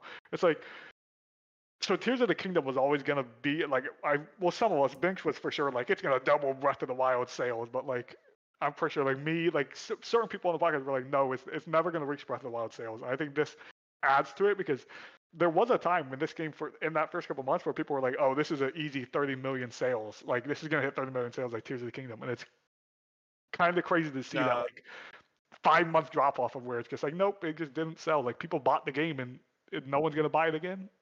Like No, I yeah. If you look at the data in the past whenever because like every there's like every generation of nintendo consoles there's like two zelda games that come out. The first one always sells better than the second like uh, it's like a weird like kind of tradition. It's because all the normies will buy it and then bundle it with their Zelda game, and that's like the only game they buy. Ma- ma- Granted, alongside Yep. Mario Kart, it's Mario Kart and a Zelda game, and that's about it. So So I mean, in Skyward, and specifically for Skyward Sword, real quick, Bob, this Skyward Yeah. Sword specifically, that game sold like fucking dog shit because the Wii attach rate was dog shit. Because nobody bought games for the Wii; they just bought the Wii. Uh, Yeah. but yeah, what were you Wii Sports was the only game they needed. Why would they buy other games? True, hundred percent true. No, Uh, Nintendo Land. Yeah, real quick, Wolf, to, to back you up on this. First three days of sales for Tears, Tears of the Kingdom was 10 million copies. So that was May 15th. So from May to September, so three days, 10 million. May to September, about four months, uh, they got up to 19.5 million copies. So 9.5 in four months. And then from September to, was that quarter end, these numbers? yeah, Like, did they- December. End of Yeah, Okay. this is December thirty first. so another roughly three to four months. What, five hundred thousand copies? Seven hundred thousand copies? Like, Good lord. wow. we're here talking about how. And by the way, we're talking about a whole hour of like, what is Xbox's future? Do these games sell enough? Meanwhile, Nintendo, 10 million in three days for like Pokemon and Zelda. Like the, Yeah. these numbers. Fusion, are how much did Spider-Man sell? Uh, about five million in three You're days. asking the wrong person. Weak numbers. What? That's a that is really good for. I Spider-Man. I guarantee Spider-Man 2 will probably pass Tears of the Kingdom's numbers. Like when it That's that's funny. It probably will. That's. let's- Oh. That game probably had more Game of the Year nominations. I than Tears mean, of the Kingdom. we're saving that for later. If, if Tears of the Kingdom, though, I mean, you know, speculation time. I mean, if if it gets a new release or like a ten dollar upgrade for the Uh, Switch too, those numbers are about to skyrocket. They if you're gonna see a Switch Two version, then it will 100 percent like probably beat Breath of the Wild. Then They could add one single thing into the game, and I'd just play it all over again. I just need that excuse. Sim. the hell. Um, and then the- finally, New Super Mario Brothers U Deluxe. Why is this here? Yeah, I'm not guessing this one. I protest. Thirteen like- million. Type Sixteen. 17.20. Which, by the way, I want to point out as well. Stuff like Luigi's Mansion 3 has sold better than like 50, like half of Sony's first party exclusives ever. That's always been the that's the benchmark joke is that they did pass Luigi's Mansion 3. Yeah. Great game. It's a great game. Um, and then also, Benji Sales kind of has a bit more of the weeds. Uh, Nintendo financial year 2024 Q3 earnings. Switch at 139.36 million lifetime sales, shipped 6.9 million last quarter. I'll ask right now does it pass the PS2 at 155 million? Yes. No, Wait, I don't wait think what is it at now? No. no, no. 139 million. To do Especially with the another Switch 20 2 this million, year? almost 20 million now. Yeah, I now with the Switch think 2 on the horizon. I was just yeah. saying, with if the Switch 2 wasn't rumored to be so close, I could see it, but like I don't see it with the Switch 2 coming out. I still don't the- think the with the PS Switch 2, if it was next year even, I don't think it hits it. Nope. And that the number, I PS2 feel like that PS2 number is low. Like in my opinion, I think because we we we know it's more than 155 million. That's just in like the Really? last number. It's got to be like ca- they yeah. stopped counting. They yeah, stopped production. counting. No, no, they stopped production. Oh, no, no, No, you're they, talking about. they stopped counting. Because they sold the Hmm. PS2 for like ever after the PS3 launched. They sold the last PS2 game came out when the PS4 launched. that Yeah, like the- I- I think- massive it was. I think we could see like maybe it's crazy, but like 160 million plus for the PS2. That's just out there. I just I just imagine Nintendo's like, we reached 155 million sales with the Switch, making it the best. And then Sony's like, no, no, no, actually, the PS2 sold 160 million. Here's the numbers. Yeah, they fucking still have it. dust off the document. They're like, actually, we've been holding on to this. Like, break glass in case of emergency. we, we were waiting for this one. Um, we also and it's have crazy to think. Sorry, just like it's crazy to think the price of the PlayStation 2 and what gaming was back then compared to like the Switch now and how you can get like a Switch Lite for 200 bucks. Like it's insane how crazy the, The- PlayStation 2 sold. No, the, the PS2 was the de facto cheapest Blu-ray player. So It was a No. there was a point where the, the PS2 was a hundred dollars. I thought Really? Blu-ray was PS3. no, no, no. The PS2 was the DVD player. That's oh what yeah, I'm the DVD. about. Yeah. Yeah, gotcha. oh yeah, yeah, it was the- yeah. It was like, hey, I want a console and it plays DVDs, and parents were like, okay, sure, Yeah. makes sense. Um, and then real quick, Switch software, 1.2 billion units lifetime. Jesus Christ, this company is so scary. This uh, Zelda Paper Tears of the Mario 20 double that. 20.28 million. Super Mario Wonder at 11.96 million. By the way, this was from launch when that game came out to December 31st. So in three months, it sold 11.96 million. oh my god, this company. Pretty much like two months, really. It was like the end of October. Uh, I think so. Yeah. Oh no, no, no. Yeah, because was it was, like yeah, end of October. Yeah, you're right. No, end of was- October. Yeah, it was like mid October. Oh yeah, it was like October 26th, I think. It was the I don't know. Uh, Super Mario RPG, Bob, 3.14 No. million. So up, s- Ben. so well deserved. You know, Oh. those are the smartest three million people that I've ever heard in my life. No, no, bench was bench is one of them. Be careful when you say that. Dark isn't though, so we don't have to worry about that. Well, we don't have to talk about how Dark played the game. I mean, Bob too. yeah, actually, mean- I, am. Oh, wait, that, hey. yeah. so That's what? okay, me though. and Bench are smart, but you and Dark aren't. Bob, is this what you're saying? Sure, whatever. Uh, I hope this game gets a sequel. Hopefully, it gets I a think you'll sequel d- to improve on everything. Yeah, okay. There's a lot okay, to but improve no, on. I think they'll definitely do some. Like this kind of shows like Mario RPGs do have a place. I think Nintendo kind of just sees this as like very lucrative because this is like two months or not even Like, a month it and a half. Because it doesn't even have to like. Ne- I mean, I guess it would make sense to do, but like, do like Super Mario RPG goes to Yoshi's Island or like Super Mario RPG. Like, you have so Goes many avenues. Well, you have so many avenues minus Hollywood uh, to go down. I, I feel like there there is unlimited potential for this series. Mario If and they Luigi, want. especially with and then Paper Mario: The Thousand Year Door. I mean, I think honestly that gives me a lot more hope that that game's going to sell really well. And that's what I want. I want them to listen and show like, hey, we do it. We want the RPG Paper Mario, not whatever the fuck. Well, Thousand Year. Door is going to double the Switch's total lifetime sales. So I hope so, man. I hope so. I, I, I, it's like people holding out on buying a Switch because like "Ah, I'm waiting for that Thousand Year Door remake. damn right. Uh, but yeah, Nintendo. I, I, I, I do want to take this like moment when we were talking about Nintendo. There has been rumors about the Direct Mini. Uh, so basically, the whole thing is that it's not a direct. At least this is what Nate the Hate is saying. He has good sources, and it's a partner showcase, or at the very least, a Nintendo Direct Mini. Do we think that's true? Do we think that's next week? It Any makes regards sense. there? But I do It- kind of think, hopefully, at least they show some Paper Mario or something from them, because we do need a date. If it's a mini, I still. can see that. If I do mini, I think that. Dragon Quest Three remake gets shown off and dated for this year. They they Yeah, always so surprised we haven't seen they always like to show up at that February direct. They've done it with Live A Live, Octopath. They they like showing up and then dating something for that year. So I think that makes sense. No, that's a good point. Uh, and also Nate straight up said like he is certain about this one. Um, is that the Switch Two launch event is March, which I think this that's something that we were all kind of like talking about during the Nintendo uh, video that Switch Two launch event going to happen in March. You know, they reveal the system and then we kind of get marketing throughout the year from there. So it does- it- it just- easy.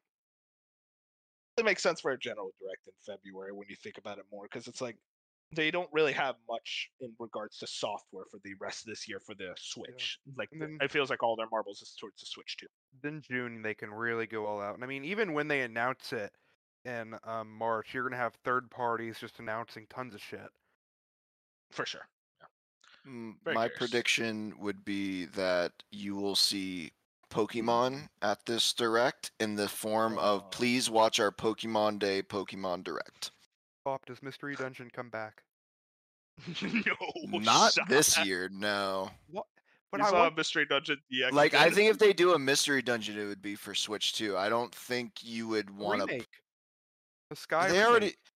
No, they. I mean, they are. I don't think the the it the didn't sell well. Game Boy re, uh, Game Boy Advance remake sold that well. But was a It did not sell well. It was a They were good not very happy with those sales.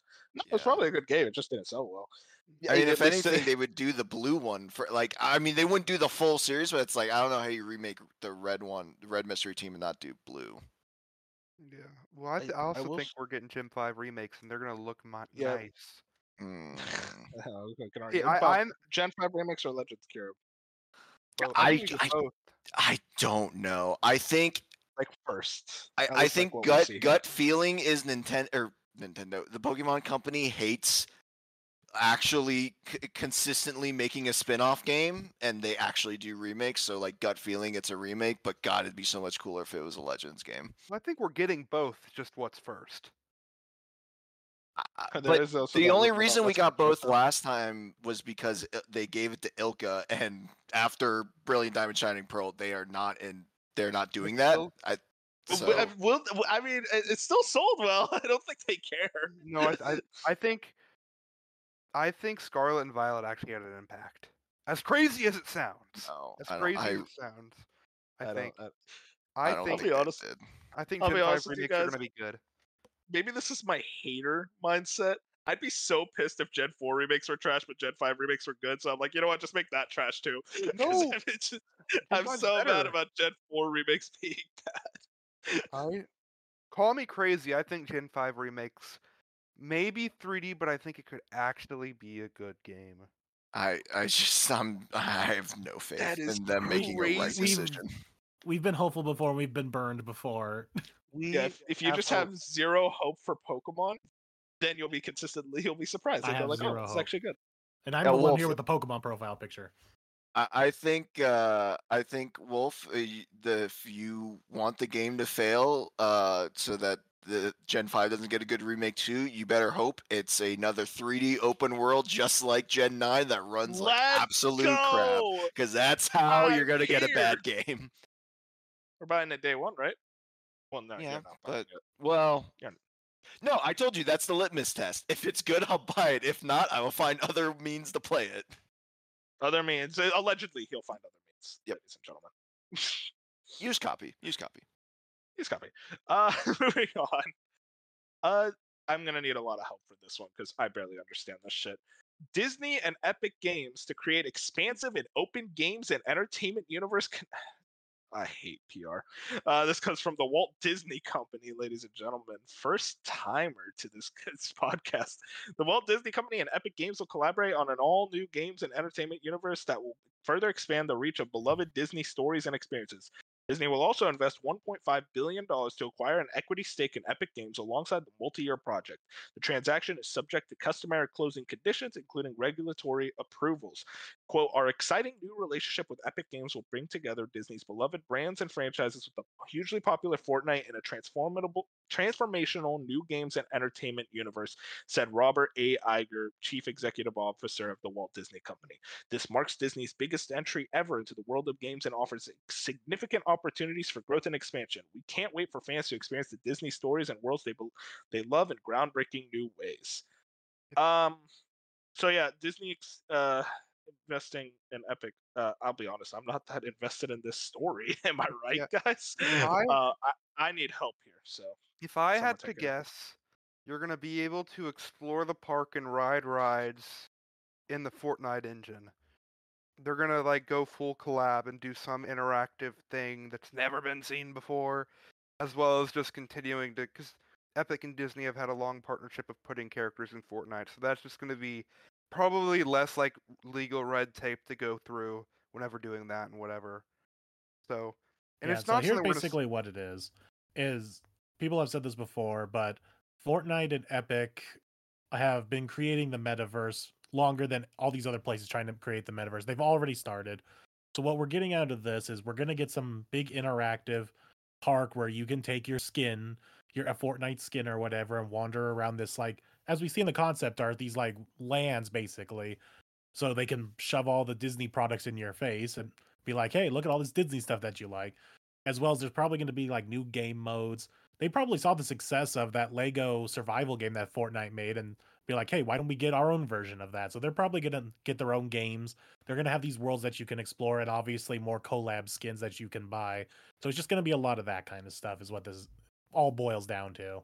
It's just more stuff to go into that Fortnite launcher because that, like I said, they're creating the metaverse. So without them actually even trying, they're just doing it. Yeah, they're it's like Disney gave up on making games themselves, so they're just like, here, do stuff for us. Yeah, uh, that that was going to be my point. Is that I think you see it all the time on the streaming side of of media, where you know Netflix no longer is like, or sorry, not Netflix. Uh, I think WWE is a great recent example where they had the WWE network, they had their own streaming service, and now they're like, well, actually, it's really hard to maintain our streaming service. Let's just license it to a, an existing service. Let them do most of the work. We'll just make our, you know, our same, you know, wrestling shows and have them deal with a lot of the back end. And I think Disney, yeah, realized the same thing. Like LucasArts failed, their own studios kind of failed and it's like, well, let's just make Epic do all the work, and we'll give them the IP, and and that just seems to be how business goes nowadays, which is kind of depressing. But I don't know, it could it could work. I It's And they're after the Disney holder. after Disney Infinity failed, it was basically their only option because they're like, we made Epic Mickey, we made Disney Infinity, they all kind of floundered. Obviously, we can't make this, so we're just gonna license it out, and that's we saw that it started when uh Pirates did the Sea of Thieves crossover and a bunch of other things like that. It's Disney think must think it's like the best thing ever because they can take all the money, like just license out their stuff, and they just don't have to do anything, and they get a paycheck. I think it's weird that uh all that is true, but then Disney Dreamlight Valley comes out. It's like, wait, a lot of people are actually playing this and actually kind of like it. Yeah, like but they it, didn't so- make it though. They hired Sure, someone else yeah. to do it. They didn't have an in-house That's that's fair. It- That's fair. I mean, that's just Disney. Like they're a licensing studio at this point when it comes to gaming. They they're like, hey, we give you the IP, you do your thing with it. And I mean, I, I think they they had a lot. They made that weird investment. They're like, hey, EA, you get ten years of Star Wars games. You get to make all the Star Wars games for ten years. And you know, after Battlefront one and two is like massive, like especially Battlefront two is like big catastrophe at the beginning. You kind of saw that that was not going to work. I think Disney is just like trying to play it a bit more safe. But I say that, but there's also like 12 fucking Marvel things in production right now. And I genuinely do wonder what the state of each of those is. Because, like, we have that EA Motive Iron Man game, we have that Amy Hennig, like, Captain America Black Panther game. Uh, then obviously we have whatever Respawn's doing with the next uh, Jedi game. There's so much like Star Wars, Marvel, all these IPs, and then you got this Epic Games like investment. I just wonder like what their whole strategy, if it pans out, is. It probably will because it's Disney. I don't know. Like it's, I am not the Disney expert. I'm I'm, I- I'm an Epic Games expert. I'm just curious to see what like Fortnite's whole strategy with this is as well. I mean, maybe they just take the money and they're like, okay, let's just make a interactive theme park. Maybe play some Disney uh, ads for like trailers for like Disney movies and whatnot, and then leave it at that. Most likely. I think uh, tinfoil hat, uh, you know, calling my shot now. in the same way that uh, Epic killed uh, Rocket League for Rocket Racing and everyone hates uh, Psyonix now. Uh, the team, who is it, Mediatonic, they're going to kill Fall Guys and they're going to incorporate Disney Fall Guys where you're doing a bunch of obstacle courses and Magic Kingdom. Boom, there you go. Book it. Someone has past trauma. Yes. Moving on. Uh, this is for me. Rumor, eh, or not rumors, Reuters. This comes from Wario64. Tencent working on a mobile version of Elden Ring. Gotcha, let's go.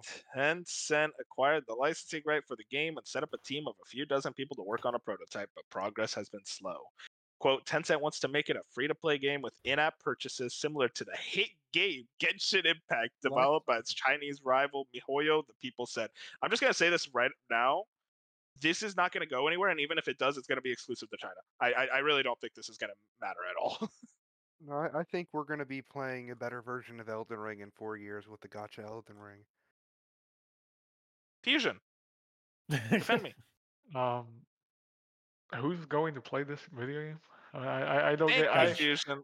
Bench. I don't understand. Like, I understand there's mobile gamers and all, but like, the mobile gamers who want to play Elden Ring want to play Elden Ring. They don't want to play a gacha version of Elden Ring. like, no, like it depends one's on like, how much it takes to get Malenia out of the gacha system.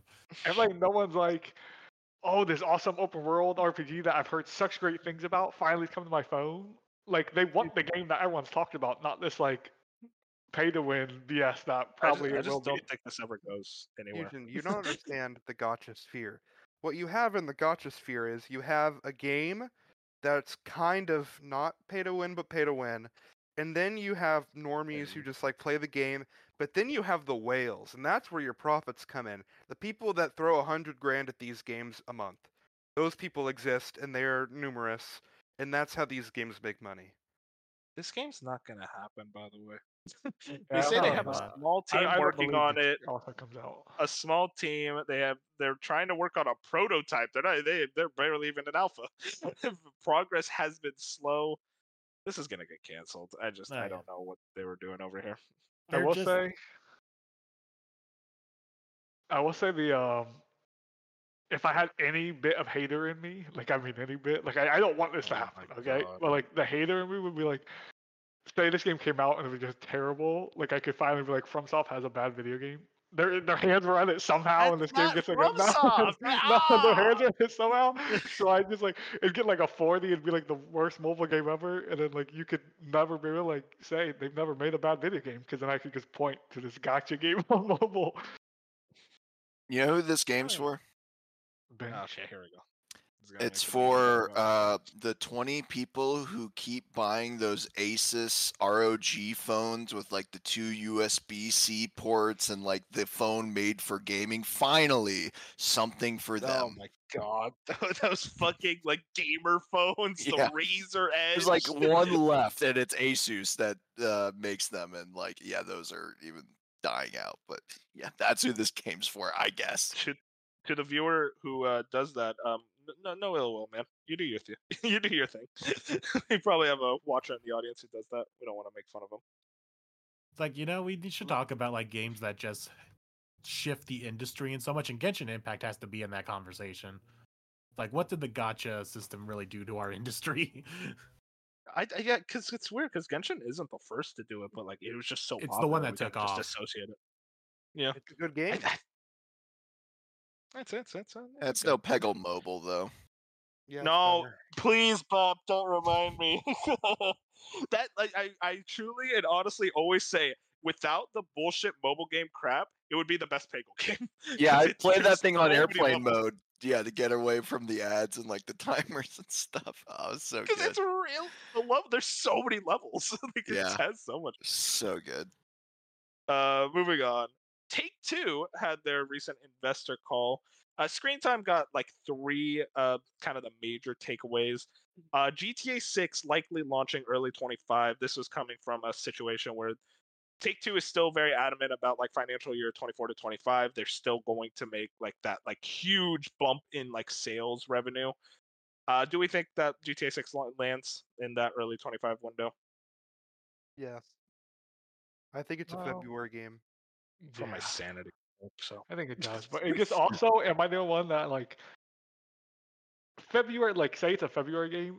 GTA doesn't feel like a February game to me. Oh no, like, it does. It, feels always, so weird. it feels like a holiday game, but like yeah, like I feel like, like this is the way to make it. know, Or even like a get- summer it- game. it's Rockstar. It's getting delayed.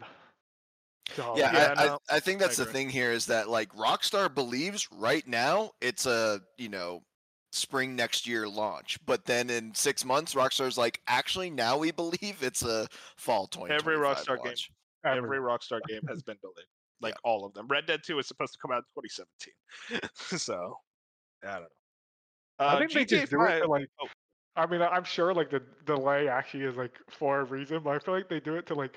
It just keeps the hype cycle going a little longer. They're just like, let's delay it a little bit more. like, let's just push it back because somehow it always gets delayed to like the perfect holiday time for these games to come out. It's just like they're always delayed at the perfect time for them to just hit the holiday sales. it always comes down to polish. They want to try to spend as much time polishing. They kind of notice near the end of development, it's like, oh wait, there's still some bugs, there's glitches. Rockstar really prides themselves on making their games like launch perfectly. So I think it's kind of just like a situation where they want to make sure every single thing works by the time launch happens. Um, and then we also got GTA 5 has sold 195 million units, which is 5 million more from the last update which was around November of last year, if I remember correctly. I'm one of This game- those. Hey man, they made a. I wonder why they're making a six, huh?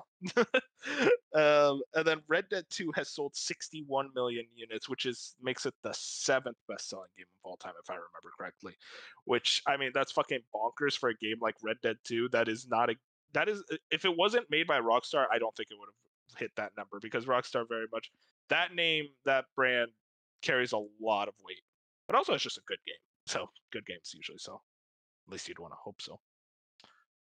Um, and then we had we kind of alluded to this earlier, but this comes from the Take Two financial report. Apparently, uh, PS5 has outsold out, out, outsold outsold Xbox Series X slash S two to one. Data suggests this comes from Tom Ivan over at VGC in an investor presentation released on on Thursday alongside its qu- quarterly financial report. The Take Two said 77 million current gen consoles has been sold as of December 31st, 2023, representing combined X, PS5 and Series X sales. The data was sourced from one of research firms IDG Consulting and Newzoo and the entertainment software. Sony's and Microsoft console launches Sony and Microsoft's consoles launched in November 2020, while Microsoft hasn't confirmed exact sales numbers for Series X slash S, PS5 surpassed 50 million sales on December 9th, 2023, according to Sony. Um, I mean, we, we, we talked all about it earlier, but it just shows it's like PlayStation has a lead in this console race. And it's like we see a lot of people around here always say like, and like PlayStation doesn't have games, blah blah blah. So like, they're doing this without these so-called games. so it's like, I I don't see. There's just like the actor, and this is like, it was close to three to one last generation. Like it ended at like an almost three to one rate, and now it's two to one rate this year already. Like this gen already. It's just like they just PlayStation just continues to just steamroll Xbox, and like so I you can see the go back to where it's like Xbox just feels defeated and they can't win, and like they're doing what they're trying to do to pivot, but it's just so it's insane how like we have the Switch obviously, who the Nintendo's in their own area. Like we don't we really don't have to worry about them. We know we know their Yeah. sales blah blah. But it's insane how much like PlayStation like every three months they come out with some new financial report, and it's like they're always breaking their own record, like every single time. And it's just insane that they just come out. They somehow or they don't slow down, and it doesn't make sense that they're just like continuing to not slow down. Yeah, their their momentum.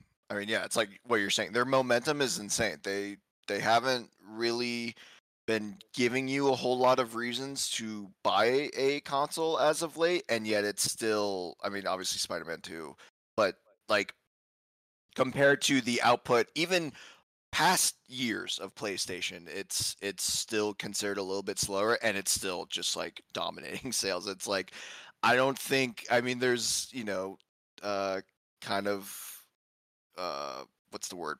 You know, people have talked about you know arrogant Sony kind of rearing its ugly head again. It's like, I mean, It's gonna get yeah, because what does it matter? Like, you know, they they have the they have the ability to do that. So, um, yeah, Yeah, if you're if you're worried about like Sony kind of being uh, complacent and uh, a little arrogant, get seated. I, this is kind of how they were in the, PS3 generation, and the only difference is now they have a lot more momentum, so they can kind of afford to be arrogant. Next up, this story is pissing me off, and I don't even know. like, I don't even know the fucking details of it. We don't know. Toys for Bob future unclear amid studio closure and layoffs. This comes from Kat Bailey over at IGN. The future of Toys for Bob is uncertain after the closure of its studio in Novato, California, part of the fallout from Xbox's recent Activision Blizzard acquisition that has recently resulted in roughly 1,900 layoffs. The San Francisco Chronicle reports that 86 workers have been laid off from the studio best known for Crash, Spyro, and Skylanders. Call of Duty developer Sledgehammer Games was uh, similarly impacted, laying off 76 employees. The closures were discovered by official state filings. The Activision Blizzard layoffs were announced at the end of January as Xbox has sought to restructure the company following its $69 billion acquisition.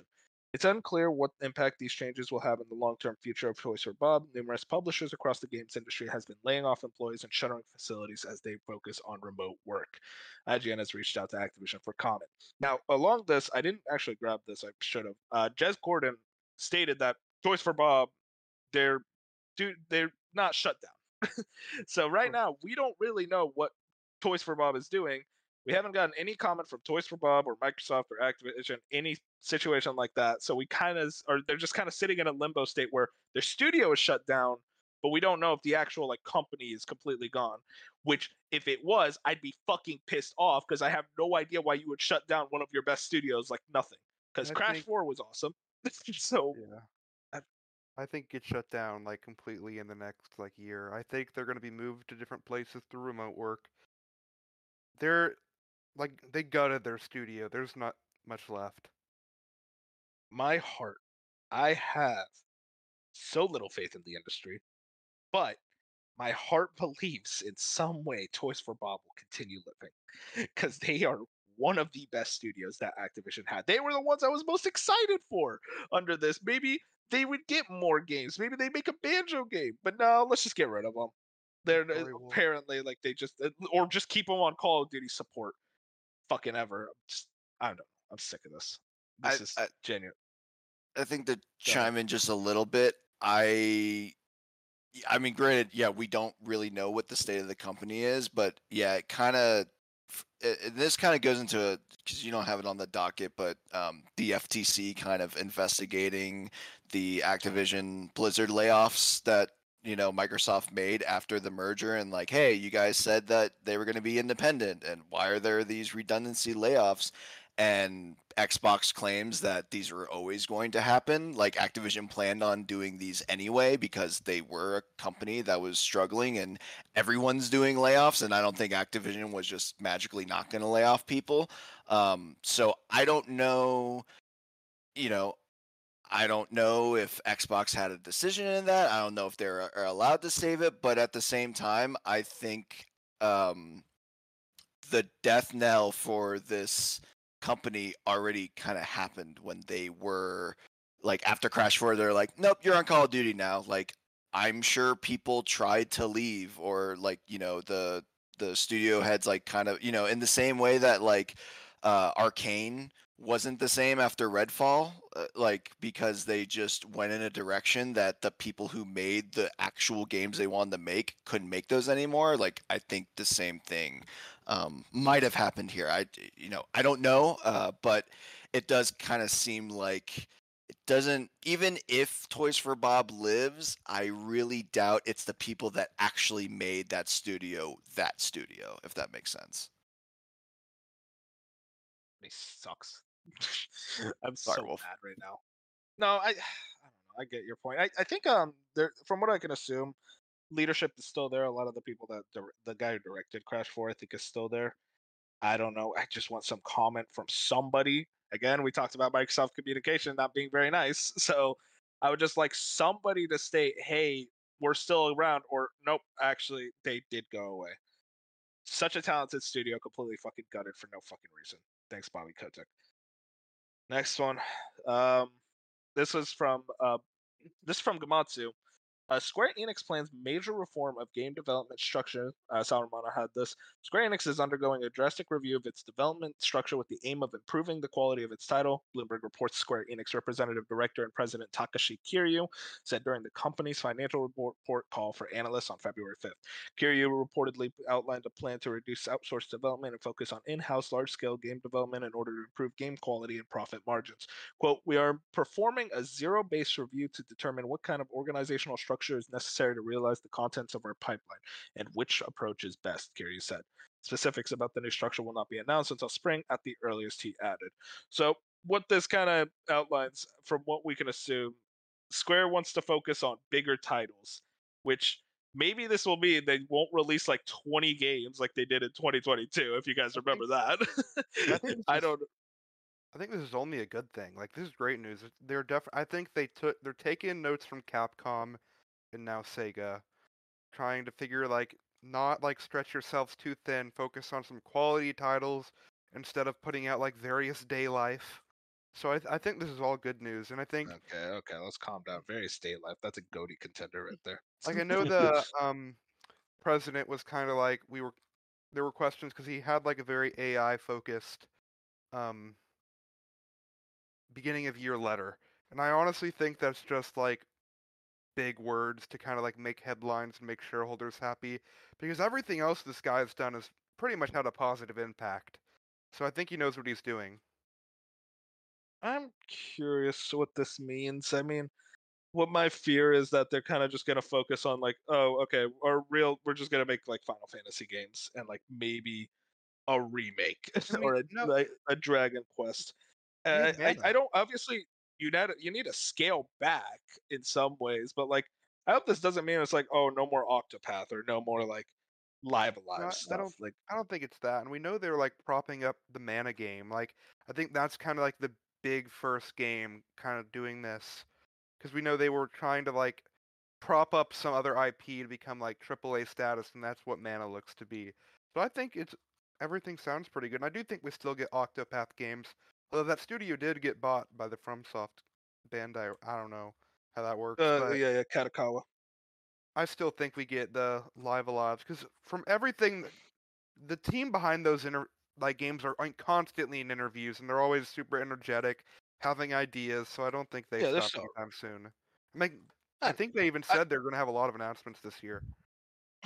Listen, i- i- if just let's stop with the various day lives of the world. we don't need that. At least just get better names. Like Jesus Christ, various daylight. Do you? Um, next. Wait, hold on. Yeah, go for it. Go for it. Go for it. Uh, do you think this signals that they because you know in years past, uh, especially when the acquisition and merger talks were a lot bigger, um, there was that you know they sold off um, who was it, Crystal Dynamics, right? Um, yeah, they sold off and- their Western studios. Right. They they sold off their Western studios and they kind of and people were calling it like, oh, they're starting to try and look presentable or you know whatever word you want to call it, you know, ripe for acquisition, right? Do you think this change in strategy signals like, hey, we actually don't want to get acquired. Let's really focus on making the studio profitable without outside help or, or whatever. And, I- and maybe this is like I a signal that were- they're keeping it. Yeah, what I think happened was there was talks, and honestly, they probably maybe even gotten pretty close, but something fell through, and that led to the previous president leaving and then bringing in this new guy. And obviously, I think they stay independent for at least a while now.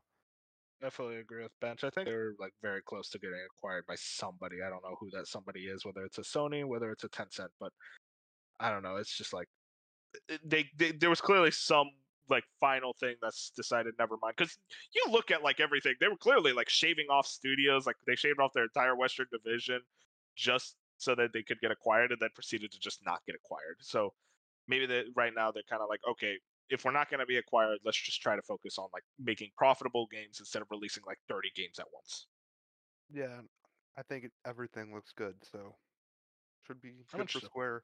And if they end up like Square, I, honestly, they've released good games. I think just like their brand has been on the downside as a whole. But if they like try and do their like Capcom era and go into what Sega's doing, kind of like that strategy, I think it's only good things, and I'm excited for it. yeah man you know maybe we could give konami their capcom era right guys uh, why does konami have my favorite ips i gotta i gotta start liking like normal franchises uh final news story uh i was told i can only read this if i do it in a pirate accent by fusion so your ubisoft ceo i'm not doing this ubisoft ceo Wow. defends skull and bones so i can't do a pirate voice Dude, I thought that was pretty okay. good. You were nailing it for a minute there. Okay. Yeah. Ubisoft CEO defends Skull and Bones $70 price despite its live service leanings. Dutch calls it You like quadruple A. It's three accents at once. what the fuck? I respect it, bro. There was a little Captain Price in there. Like I felt like I was going into a like. Australian for a second. Then Yeah. we got Victorian. By Chris Scullion at VGC That was pretty good. during, Okay, that's good. during a Q&A session. That wasn't that wasn't bad. During You a slipped, Q&A you slipped back to Australian there. During a Q&A session as part of a conference call discussing Ubisoft's Q3 sales for its fiscal year 2024. One caller pointed out that Skull and Bones now appears to be taking a more live service approach. Yar. The game's year one roadmap was recently published. The caller asked Ubisoft why it insisted for charging $70 for the game. Guillemot replied with an assertion that Skull and Bones deserves to be a full price game because of its scale. You quote you your will see that Skull and Bones is a fully fledged game. Arr. He said it's a very big game, and we feel that people will see how vast and complete that game is. It's a really full, triple, quadruple, y'all, a game that would deliver in the long. okay, that's the end of the news story. Shiver me man. timbers. That was good. Yeah, that was good. They should cast you for the game. Like throw you in there. oh, that, was, that was so good. Wait, this game's seventy dollars? Yeah. it's seventy dollars. That's insane. Uh, did you not just hear Yves? It's quadruple A fusion. You get what you're You have paying to pay for the for. quadruple A. That's insane. Okay, if you look at the quote, he was clearly talking out of his ass because he's like, it's really a full triple, quadruple A game. He's just trying to gas it up for the investors, man. oh, man, That's Dead on. Arrival. How is Helldivers 2 40 bucks, but this game's 70? Yeah. yeah, they believe. They believe. This game is dead, right? Like, there's no way this. I can't like, wait two weeks from now when we report on how little it sells. Yeah, well, if I know you're not going to be playing it because you're going to be busy with Mario and Donkey Kong. It's I'm not like- buying that. I don't know if you guys saw gameplay recently of like, because I looked at like the, I looked at gameplay of the beta that's happening, and it's just yeah, like there's a beta going on right now. everything they did, they made it like they made it more Assassin's Creed, like when you're off the boat. But the thing is, I still don't understand why their entire thing was just like strictly boat combat. Like I get that's probably a big part of your pirate game, but like why is there actually nothing else? Like you're not using a sword or a gun. There's nothing else. It is Literally, just boat the combat from Assassin's Creed. Literally, the only reason this game exists was because this Black Flag got really popular, and every a lot of people said, "I really like the ship combat in that." So Ubisoft said, "Okay, let's make our own ship combat game because Black Flag was so popular, and like particularly the ship combat." Literally, I the think only they reason why also this game could've- exists. Well, but They also couldn't to. Yeah, th- I think that's the thing is that this they couldn't cancel it and it went through so many revisions. I bet you there was a revision where there was like on land action or like it got a little more in depth and then it got out of their control costs and then much it money. And, the, and yeah, it like it, it so they just were like, you know what, screw it, just ship combat. We just need to get this fucking game out. Because for a while no. when they first showed it, you couldn't get off the boat at all. But now you can get off the boat, but it's only when you're at your ports. And like, I will say, I'm not impressed by the cutscene because they're very Assassin's Creed ish. I think they're a little better than Assassin's Creed. But there was a moment where I was watching where like he went and did his mission. He came back to the port, talked to a few people, and he talked to like the lead pirate guy, like the captain. And there was like an actual cutscene at this like planning table, basically a war room. Like they were actually sitting there and they were talking, and like it was it was like a it was more cutscene-ish and like more story than I thought this Skull and Bones game was ever going to offer. I- and also like to your point, Bob, about like, oh, just ship it, just get let it out. They would have released it by now. Why do they keep delaying it then? like, I just don't understand the strategy with this game. Like, if you want to just ship it, then why didn't you ship it on its initial release date? This was a, Because this God of War Game came Pass out. Game. This needs to be on Game Pass. So okay, okay, because God of War came out, and then it had a March release date, and it still got delayed like a full year. so I don't know. okay, so- question though for the for the panel. Do we think this game reviews better than Suicide Squad? Yes. No, I actually do. I actually do. I do so. too. That's the crazy thing. Really? Like, I. I- There were I think- there were I think it's gonna hit for uh, certain people. Like, there's gonna be some people who find what it like what it has, and it'll be good at what it does, and that's it. I will say, like, I was surprised by some of these YouTube comments where like people were like, "This is what I wanted." Like, this is just a this is a pirate ship MMO. Like, people were into what I was watching. I was like, "This is your classic Assassin's Creed without assassins." Like, this is just that's what it looked like to me. But like, there was people on these YouTube comments, like a ton of YouTube comments that were like seemed like they were really into whatever Skull and Bones is actually about to be. Yeah, some of the preview coverage was actually kind of positive. So, yeah, I, I it would be crazy if that were the case, but it kind of seems like it might be. It's gonna find its niche audience, and there and that niche audience, I think, is gonna enjoy it. Yeah, like, it only has to be like a 58 or something. Like, I don't like. I think it's like a 63 right now. Yeah. Like it, it's gotta just be like, like I could 100% see this game being like a straight 70 on OpenCritic. Like just like people are just like, it's fine, six or a seven. Like it was just like, it took them seven years. It's just a fine video game. Like I don't, Ubisoft usually releases at least pretty polished games. There, there's never like game-breaking bugs or anything. So I could see Skull and Bones running really well and looking really good because Ubisoft games look really well. It's just like, will the gameplay loop be enough for most people? Probably not, but it will probably be good enough for most reviewers to just throw a seven on it. Yeah, I uh I still think that Microsoft has the possibility of doing the funniest thing ever and just being like, "Hey, Sea of Thieves drops the day before on PlayStation." just decimate the potential audience for it. heinous. well, Skull and Bones, I'm really excited for it. Uh, I'm glad that we I got to do my little pirate accent, which apparently was Captain Price in Australian too. So I don't that's know. okay. it there was very Captain Price in there. So all over the place. Let's talk about what we've been playing. Um, now, I do want to do it a little differently. I want kind of a Persona 3 Reload update because um, a lot of apparently all of us dropped it. I wasn't even playing it. I dropped it. uh, but uh, Fusion, I do want to talk to you first. You just decided fully after the episode, like not for me.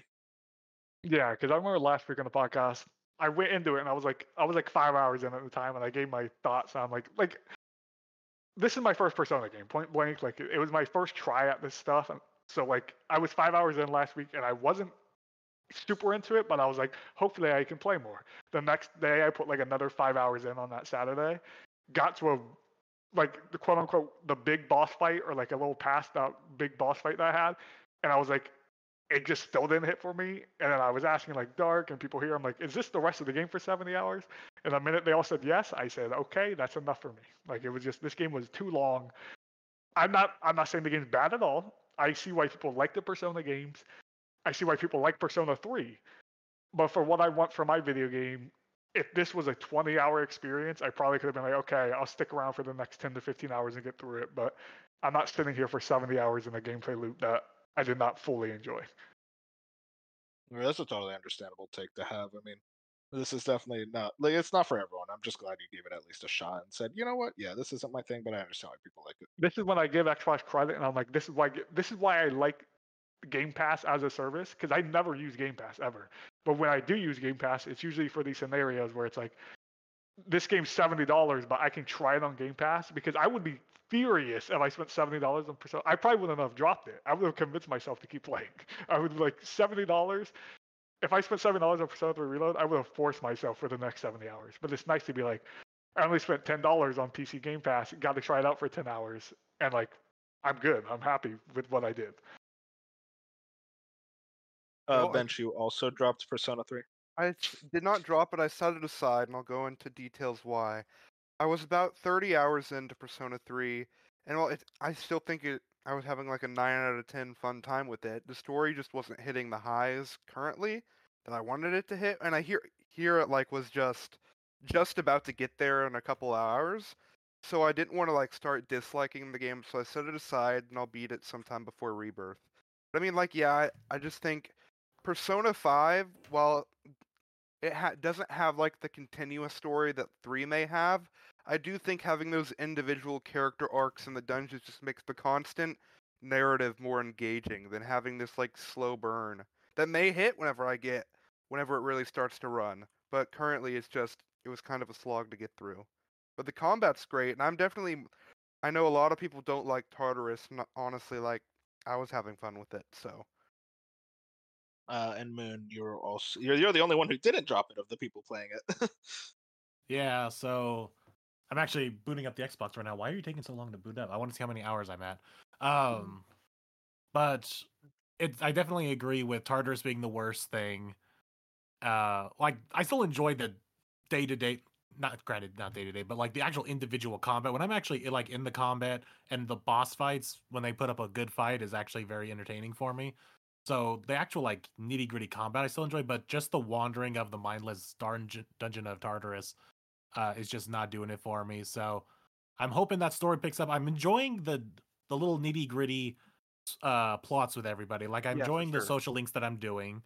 Granted, I've ignored like half of them, but the Well, half that I am doing, I'm enjoying, and I can't wait to actually spend time with my teammates because that's one of my biggest downsides. Like there are all these cool characters that are on my team, but I'm not hanging out with them. I'm hanging out with all these random other losers that I've come across in my school life. It's like, why am I hanging with these guys? Why is my I- Xbox taking so long to boot up? I just started the Yukari social link whenever I left off. Uh, I want to start that. What month are you? Because I left off Ah. mid-September, and Dark says it picks so- up in early October. If my Xbox would ever boot up, I would tell you. I just added This- the dog to the party. Oh, yeah, you're like five or six hours behind me. So, but Maybe I'm more. enjoying his story. I'm enjoying the story that we got. Like the little bits of story that we get are is good, but there's a lot of time in between those Yeah. story bits, Like I think five really excelled with having balancing just everything out. balancing everything out. Yeah. Yeah, so I'm just gonna say now, Persona 3 is still a good game, but it's right now out of the three, Persona 3, 4, and 5 is definitely the weakest out of the three. I haven't played. Maybe the story will pick I- up at the end, and maybe at least the story will be better than four, but at least four's combat was a little bit more bearable than this. It's so, but five will still reign supreme. Like it's it does everything correct Yeah, see, that that's my plan, Moon. Yeah, I want to get to this game eventually because I do. I love Persona, but like my plan, I, I I was tired of all these Persona four and three fans saying like this is better than five, and it felt good beating Persona four where I was like I beat it. I was like this is great, but it's not better than five. So now I get to do that with three. I get to shut all those Persona three and four fans up. It's gonna feel real good, buddy. Just wait. Oh, yeah, it's when, like- when six is better than five, and we all there was a it. time when I when before Persona 3 came out that I was like, huh, maybe it will be better than Persona 5. It's like, nope. Yeah. Not even close. Like Six is maybe you great. can argue the story is better in 3 than 5, but as a overall package of a game, 5 is better. Hmm Yes. Yeah, you hear that, Persona 3 fans? You're still alone. Go to bed alone. Okay, Shit, so I'm 30 forks. hours in. I'm 30 hours in. It's August 24th. That's where I am. Okay. Um. So uh, uh, okay, Ben, I'll, I'll let you talk because you you you you're itching to talk about Yakuza. Well, I mean, I also beat The Last of Us 2 remastered, which is just a masterpiece of the game. For somehow, some way, Fusion is right about something, so I gotta give him credit. That is where is it's due. insane. Let Alright, him have You know, I'll take the insult and compliment, honestly. Yeah, but yeah, I mean, just I don't want to talk about it too much because Bop isn't even like halfway through it yet. But yeah, just like the combat is just incredible. The combat encounters, set pieces, story, characters, like just everything is like top notch. And like better than Last of Us One in pretty much every way. Like I don't think Last of Us One's a masterpiece. It's a solid nine out of ten. But two is a masterpiece and like a magical experience.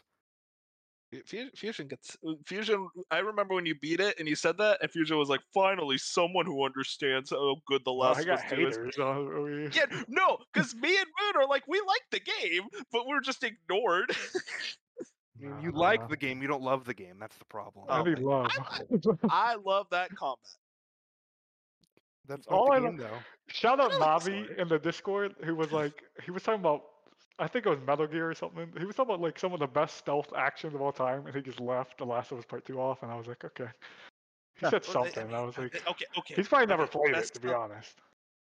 Have you played MGS5? No, I'm not saying it's better than. I'm saying Okay, he okay, was okay. like he was naming games with really good stealth combat. Like he named the Plague Tale games before Last of Us. I'm just Oh like, come He on! Come hasn't on, bro. played it. He hasn't played it. I wouldn't give him too much shit for that. And then I guess I've also I'll s- save Yakuza Zero for last, but I've been playing Theatrhythm Final Bar Line. Picked that up today, and I beat oh, all Oh, like so good. I beat Final Fantasy Seven, the Seven like r- series, and then Seven remake. All three of those routes, and it just got me hyped for Rebirth. So I mean, the, I bought all the DLC as well because it was finally at a price. I'm like, okay, I can give fifty bucks for everything. It was half off. So I mean, I'm just loving it. It's gonna be a game I just play a couple levels here and there and really enjoy. So I'm looking forward to that. And I will Uh, say. What what uh what difficulty level are you like what number have you like figured like okay this is good enough to where I'm not getting my ass kicked. I'm, I'm just I'm gonna go through the pretty much the story mode in quotation marks on the like the simple difficulty, and then I'll go back to the songs I actually like and try and get good at them. Okay. So You got you got it. That's like one of three Final Fantasy games I enjoy. I And love then, uh, that game. Bop, you don't have to leave because I only played it for 30 minutes, but I did play 30 minutes of the Rebirth demo, and I pretty much before like even major combat encounters, like okay, set the controller down, delete this, I need to experience this first time on February 29th because this is going to be a magical experience. Just like I can't wait. Uh, 29th? yeah. Yeah. Leap day. It's coming out on a leap. course. Of Yeah, course it's coming coming out on out on the a of Yeah, course, leap day. coming out of Come on, dude. Like That's that's so the fucked. most yeah, that is the most obvious thing that could have ever happened with this game. Wait, so how does that handle like when it's like the one year anniversary of that game? Do we celebrate Yeah. it on the 28th or the 1st Yeah. of March? Yeah, Yeah, Nope, both. you wait doesn't until exist. 2028, buddy. Yeah, I'm I did watch fucked. I did watch the state of play and I'll just say like this has potential to be best game of all time in that like conversation. Like I can't wait for this game. He Like it looks about every absolute game. No, but like I just can't wait. It's going to be so good because the game's also massive as well, so it's going to be fun. I'm excited. That map looks fucking sick. I will also I don't even think I they showed it all. Mhm. I don't think they showed it all either, so What are you gonna say, man? I was gonna say I did also start the demo, but I just don't know if I was in the right mindset for it. But I just kind of lost interest. I think I got yeah about a half hour in, did a couple fights, and I'm just like, you know what? Maybe I won't play this. I, Yeah, I, I haven't deleted fun on the- it. don't don't play Maybe- it. I mean, My viewpoint on the demo is like the game's coming in like two I weeks. mean, we know the game. can- I can wait. Yeah, but I kind of want that little bonus stuff you get when you play when you finish the demo for the full game. Wait, you get bonus stuff? Oh shit. yeah, there, there's a couple things. Yeah, I, I- I'll look it up. like an example like we i think fusion's worried about the side content in the demo i mean the side content in the game because there's just so much of it but i guess this is how i'll explain it i um 30 i played the demo for 30 minutes and 20 of those minutes were me messing around with a piano mini game that only gave me one song in the demo so this game's going to be like something truly special That's gonna be that Last of Us 2 guitar.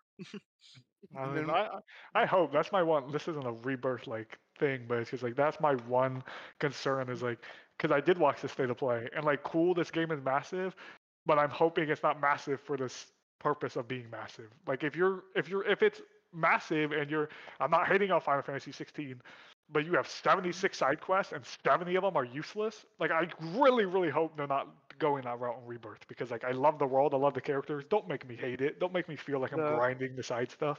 No, I think they they're very competent in what the feeling you're supposed to have when you leave Midgar is with the from the original Final Fantasy VII. So I don't think you need to worry about anything. Did you like the side quests in 7 Remake Fusion?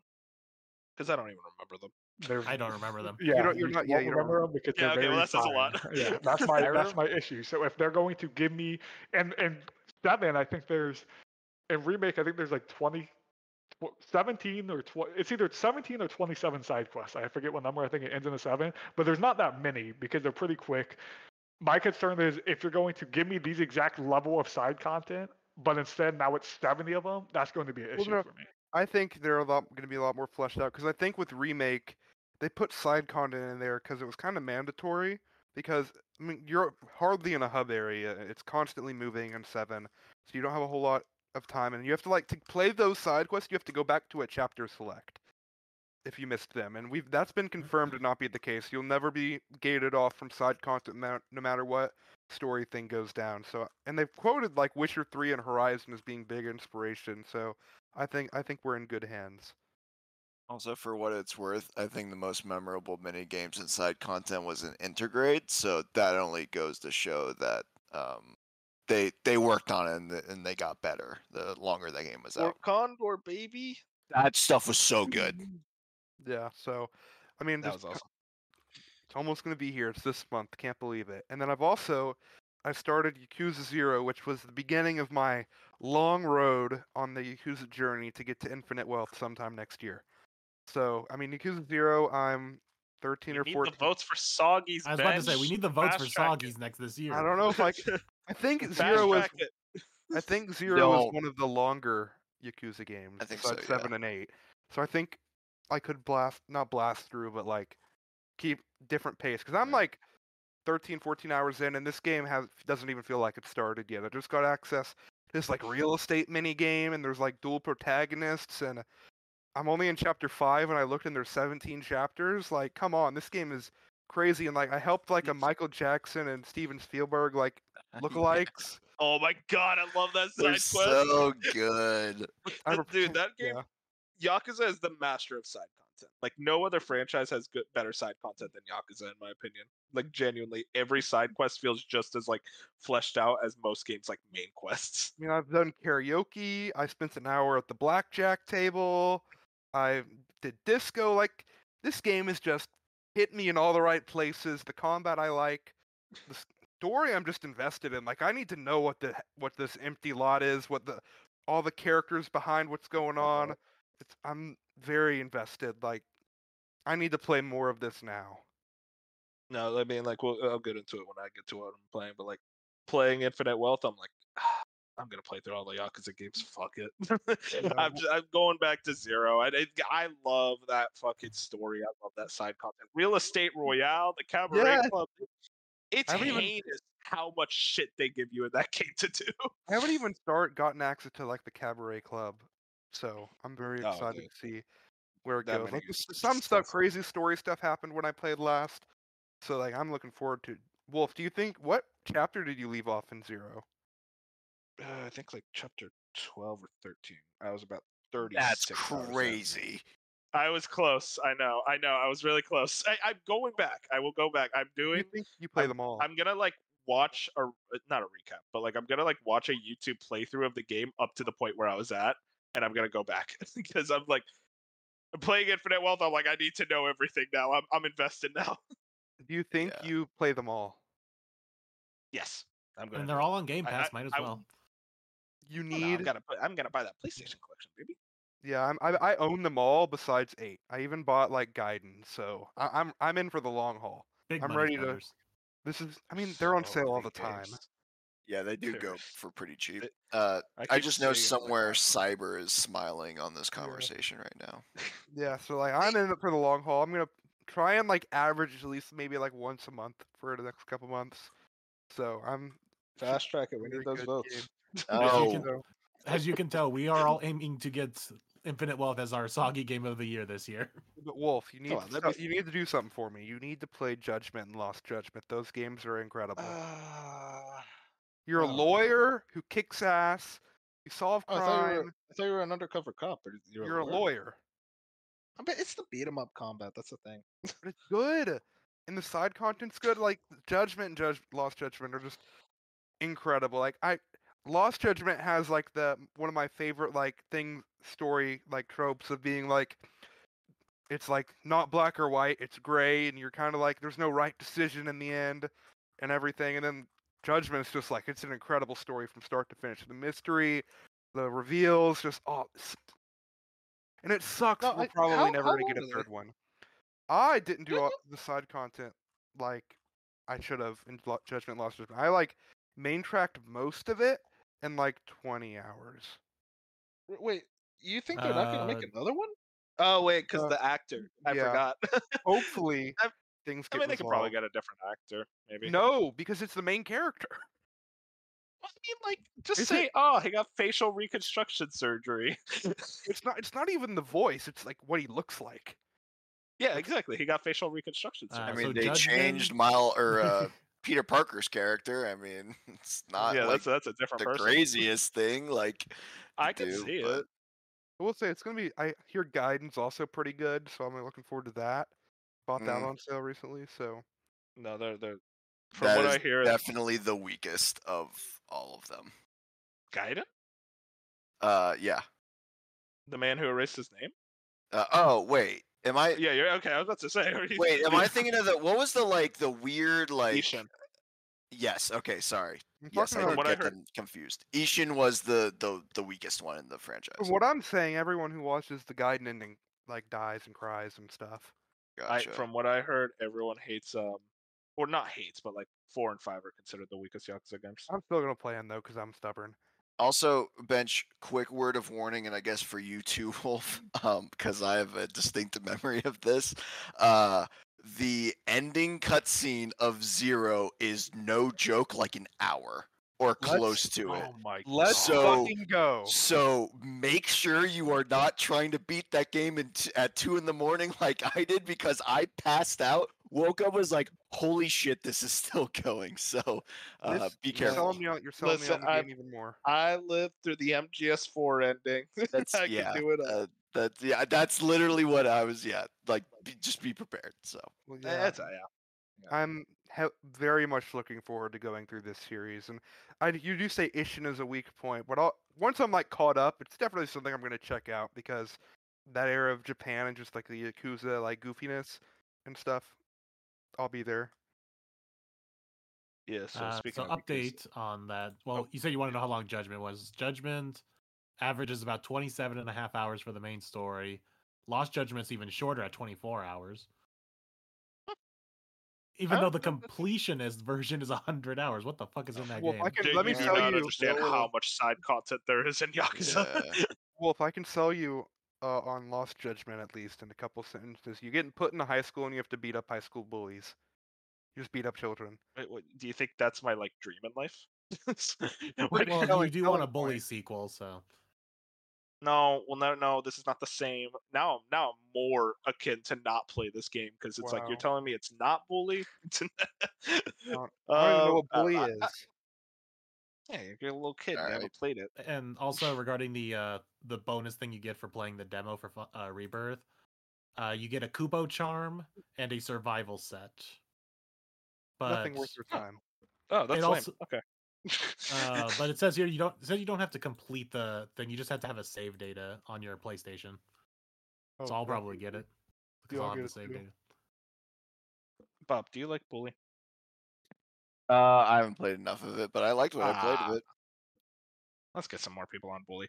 Um, me, speaking of Yakuza, I've been playing Like a Dragon Infinite Wealth, and uh, I'm still playing it. I, I, I stopped playing Tekken for it. I guess that kind of shows how fucking much I've been addicted to this game. This is just. I, I kind of said it's like there's no shot. It's not in my top five by the end of this year. Now I'm kind of in the situation where I don't even think it's gonna like. I think it's a top three, if not my game of the year, like already certified. Everything about this game has just been a full improvement over Like a Dragon in every possible factor. The characters are just as incredible as ever. I think every single one of them is given even more like even more time to shine than even in Like a Dragon, and especially the new characters where I have to deal with like brand new characters, and usually that's always kind of a tough thing for JRPGs because it's like, oh, I like the old characters, but I am already in love with these brand new characters, especially right now at the point I am in the story where they're given even more development, even 70 hours in, which I'm currently at right now. And that's purely because I am so obsessed with the side content. Every chapter, I'm sitting around doing Sujimon battles, which is literally just a Pokemon minigame.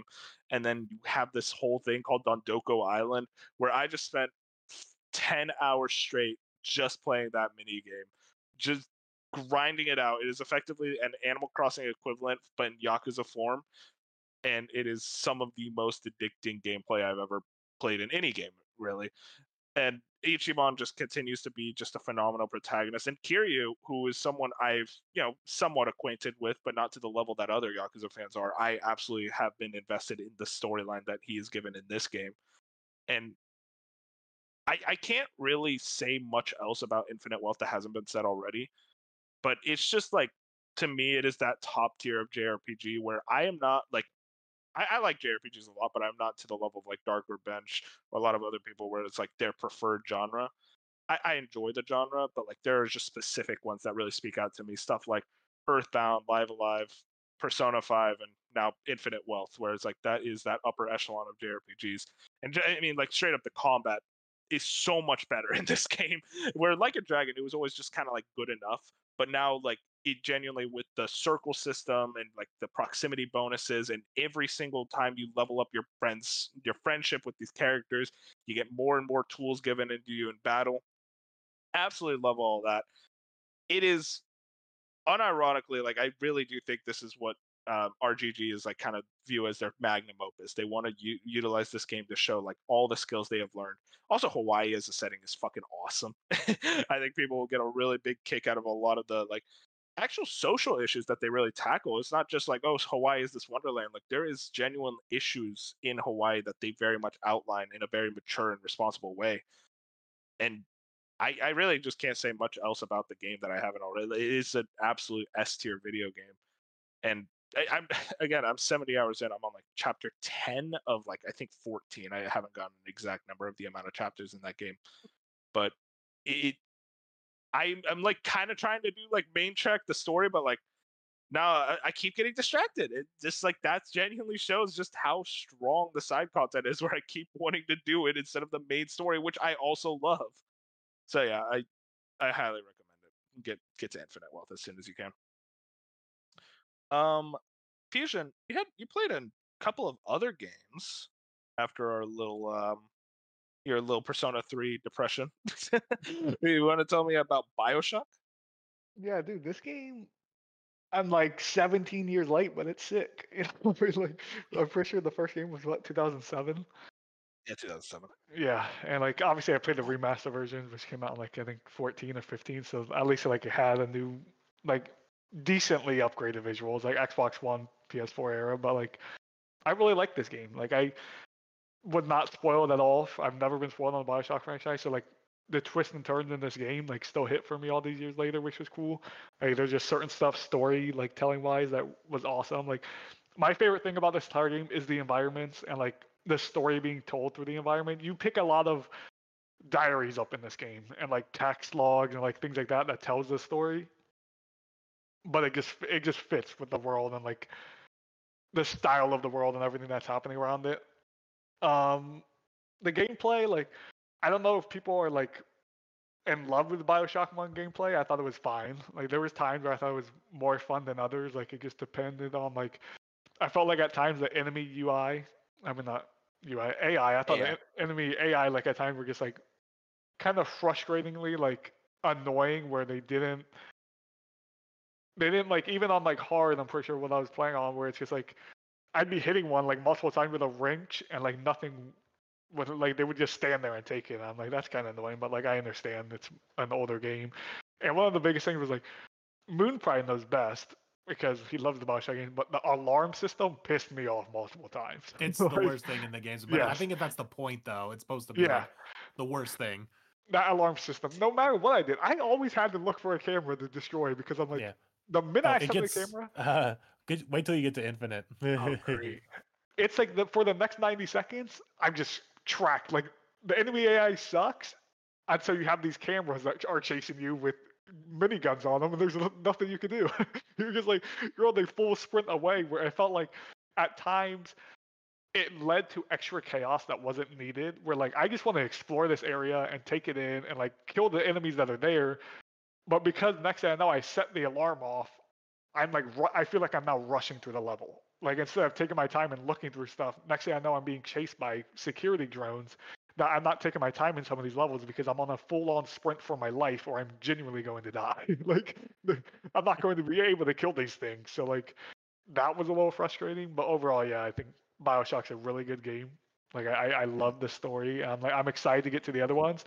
I think I was like, do I jump right into Bioshock 2? But I decided not to, obviously, when I talk about my next game, because I was like, I like the combat enough, but I don't know if I like the combat enough to play like three straight Bioshock games back to back to back. Yeah, I was like, don't- I'm gonna the give combat myself. is yeah, the combat is not really what most people praise about it. I mean, it's good, and for and for what it is and what it does, yeah, it's good. But it's not like, oh yeah, you play Bioshock for the gameplay. Yeah, it's like no, sure. you're playing it for the world, the world and the story.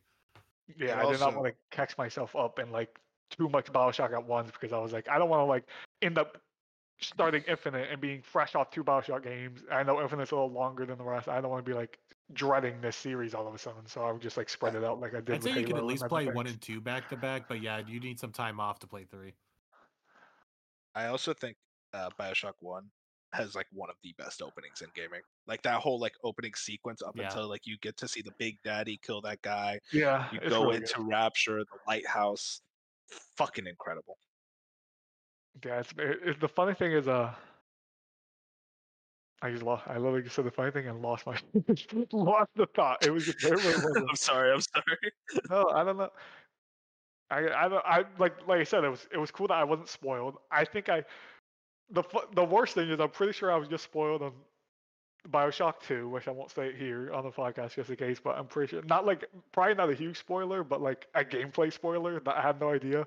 And so I was talking to my buddy a few days ago about BioShock 1. and He's like, Do you know anything about BioShock 2? yeah, what you guys are putting in the chat. What, you, what about Bioshock 2? And I'm like, no, I know nothing about like Bioshock 2. And then he told me about Bioshock 2. I'm like, if someone tells you they don't know anything That's about the game, why would you jump into it? Like, I I don't think it's, it's not the biggest spoiler in the world. I guess I'm like, what went through your brain? Like, I'm playing Bioshock 1 right now. I know nothing about Bioshock 2. Why are you now telling me about Bioshock 2? like, I- What- I don't Bioshock know. 2 wasn't Ken Levine though, so like I, I think a lot of people actually consider it kind of like the weak middle uh one of the trilogy. So it's not like you Yeah, got it was- spoiled on like Infinite. Oh yeah, no, like it wasn't. like. I don't think it wasn't like giant spoiler or anything. I think- I think it was just more of just like, why did you like? I feel like it was more like, why, like why did you tell me that? Yeah, I forget Well, the I- story behind too of like why it was made. I think it was because they were spending so long on Infinite and obviously the hype of Bioshock. So they like we need to put out something else to sa- to satiate the fans. So they got like some other company to make Bioshock 2, and which is weird to think about because there is how long of a gap was there between Bioshock 2 and Infinite? Like they they worked on Infinite for a long ass three time. years. Yeah, Three years between two and Infinite, and six years between Infinite and one. Ah, huh, felt longer.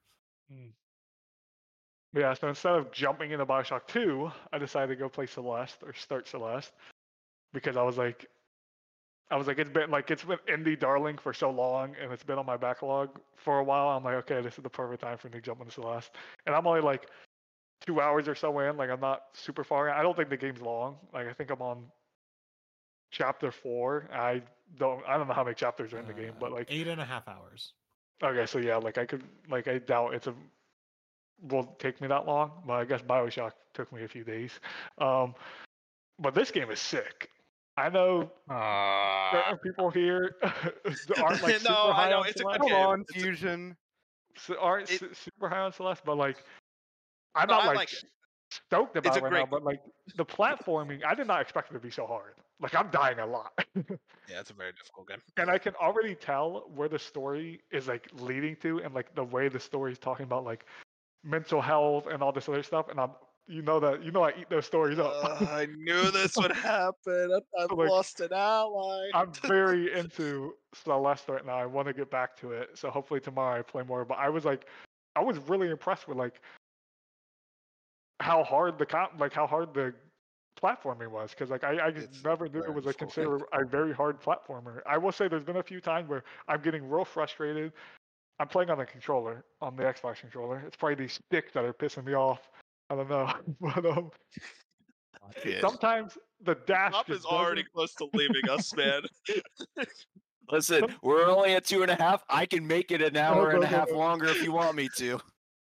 sometimes the dash just doesn't go in the direction I want it to. It's very weird where it's like I see people talk about they're playing with the D-pad. I'm like, I have zero idea how you're playing with the D-pad. We're like, oh, yeah, no, I play with the D. I played that shit with the D-pad. Oh, I have so no it's idea. more because- That's a game you have to play with a D-pad. No, no, It's a I can't. I, I can't play D-pad. I The do not play. D-pad game. Nope, I've never played a platformer with a D-pad in my That's life. so- crazy. That's wait, wait, wait, wait, wait, Never once, yeah, wait. Never once. I would never play. Not I, but that wasn't where I was getting at. I'm getting at. I don't know if I could ever play this game on key- keyboard and mouse. Well, that's a different. That's Yeah, a But no. a different lot of argument people were telling that they said it was better on keyboard and mouse. I'm like, there's no way I'm doing some of these jumps on the keyboard, bro. Like Still- I just couldn't.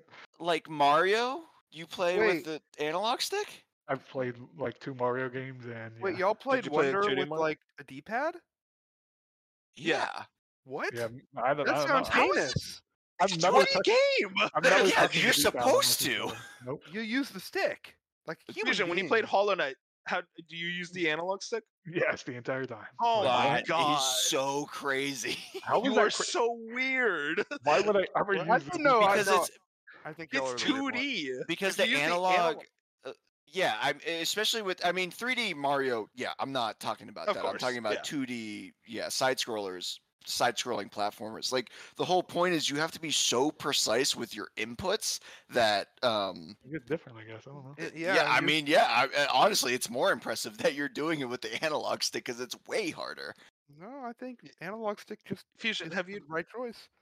have you Fusion? Have you not even tried to? Tr- you just like just for a No, I've little tried, bit. I've like tried let me try the D-pad. D-pad. I've, tr- I've pretty tried the D-pad on games like like um Limbo. I was just playing and like I I started using the D-pad at first on that, and I'm just like nah.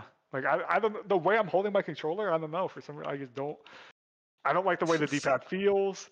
and even okay, let me ask you this.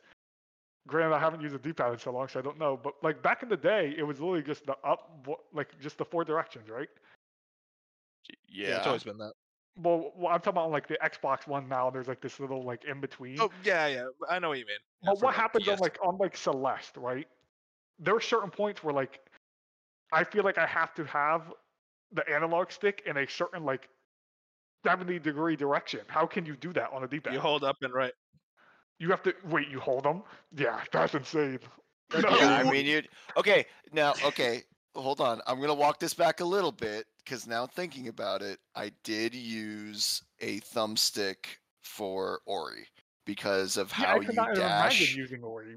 Yeah, how you dash and like yeah, it's a little more 3D, but like most platformers, and I feel like I, I don't know. I didn't. I guess I didn't play enough of Celeste. Like I'm using It using. has a I'm very using precise D-pad. dash that you have to like. I'm talking dashing at angles. Like you're talking like like I feel like I could not. Yeah, I could yeah. not dash with a D-pad in that game. I do not see how you could do it. That- Okay. See, that's crazy, Fusion. That's crazy because like I'm I'm the opposite where I'm like I can't imagine trying to use the analog stick for those precise dashes.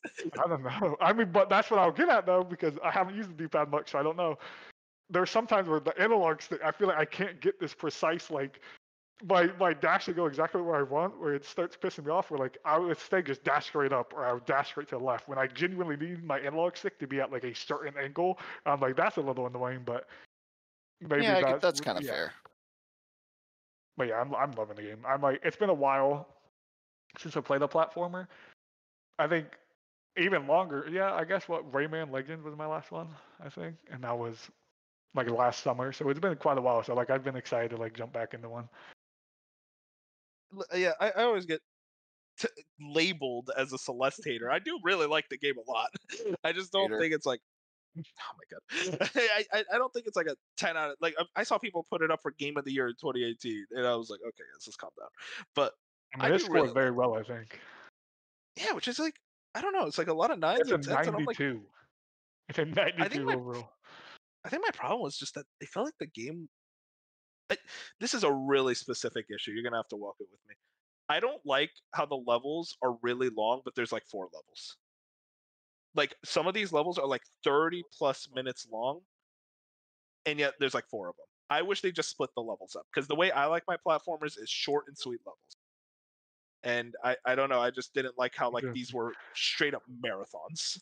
I, I will say, so far the chapters I've played, the last like minute of them, a lot of like that chase section, like where you're getting chased by something and you have to precisely. It's like the Ori runs, Bop, where like Yeah. every time, like the end of an Ori mission, like next thing you you're getting chased and it's the hardest thing of all time. Well, Like, it also kind of sounds like, uh, yeah, it kind of sounds like Pizza Tower a little bit too, where the levels are really long and the last half of it you're like on the clock and you have to get back out. But I w- they have a really good respawn. I mean, like Yeah, because the It's, like, way the same screen. you played Celeste, where it's like you go in blocks basically. Like uh, you Yes, go in a yeah. block and a block, and every you're respawning all the time at that block, unless it's one of those sections where you're getting chased and they make you really respawn at the very like start of it usually. So it's like those are the only annoying part. But like, I've never. It's I'm dying 200 plus times every time on these like individual chapters, but it never feels really that annoying because at least I'm respawning right basically where I died. Like I'm having multiple chances of perfecting this compared to not all the way at the beginning. Like it's not like a Cat Mario situation or like super Like hard Dark other Souls, platformers. Yeah, you're it's like, not like you're yeah. running, yeah, you're never running back to get to where you were to like fit like Hollow Knight, like right. the Palace of It Pain. always feels like your fault too. yeah, it al- yeah. Other than when my dash doesn't want to do what I want it to, but yeah. I'm glad you're enjoying that game. Navi I hope loves I it. hope by the time I know I hope by the time the podcast comes around next week, I should be done with it. There's no way I'm not, but like It's like it's a four-hour game. Like, what level are you on? What was the last thing you did? chapter four. You're actually literally at the end. I thought someone I I swear Navi or someone said there was eight chapters, but maybe I'm wrong. did he? I Yeah. mean, maybe I'm wrong. It's been a while since I played it. Um, I think so. That that's everyone except my beloved Bop. Why did I say my beloved? Yeah, that's so sweet of you. Go ahead, Bop. What have you been playing? Uh, yeah. So, um, a lot, especially because I'm I'm obviously not on here as as frequently. But uh, I'll start with kind of what we've touched on a little bit, whether it was this week or in previous week's discussion. So, uh, The Last of Us Part Two, um, like they were mentioning earlier, I am on Seattle day two, the second half. Um, so I am still very early in the game, or I guess early in the game. Um, and my background on this, I've never played the the first game until was it last year? No, it was yeah, it was the beginning of last year, uh, before the show came out.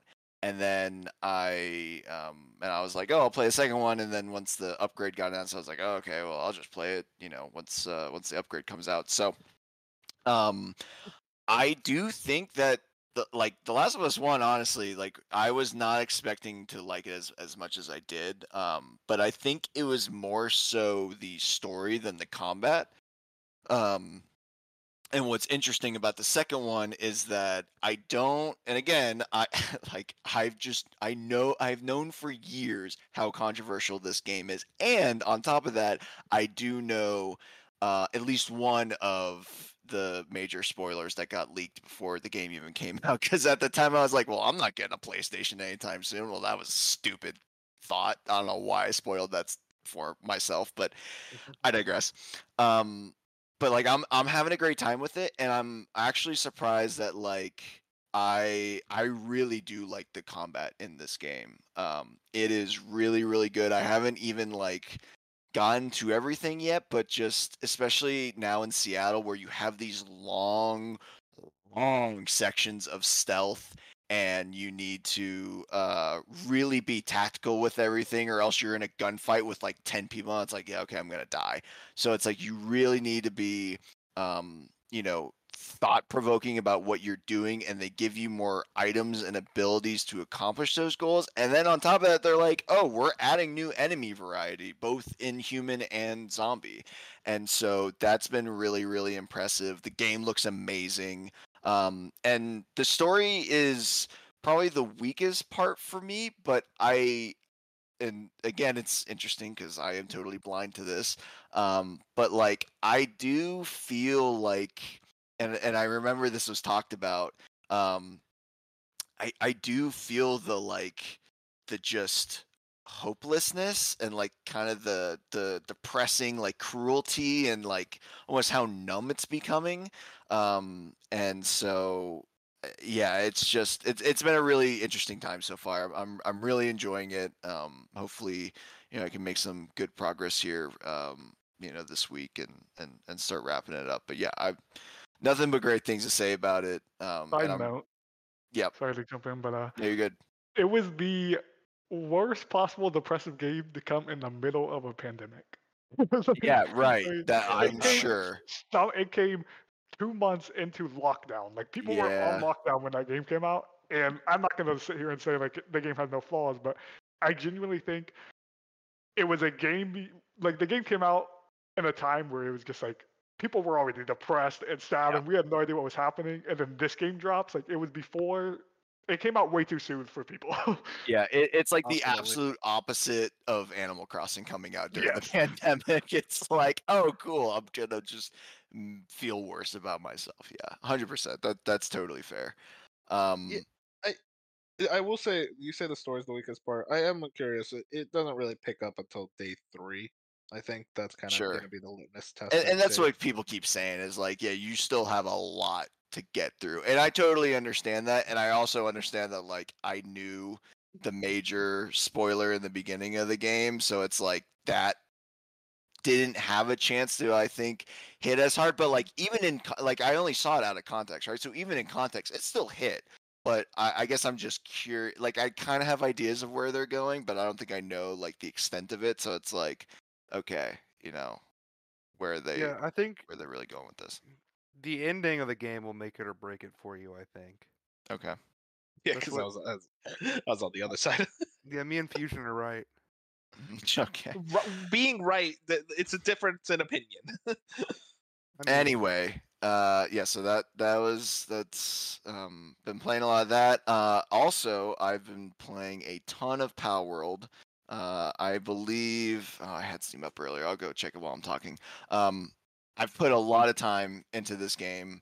Um, it's been I am not a survival crafter person. I am obviously a Pokemon person, and somehow this is the game that get me to do survival crafters.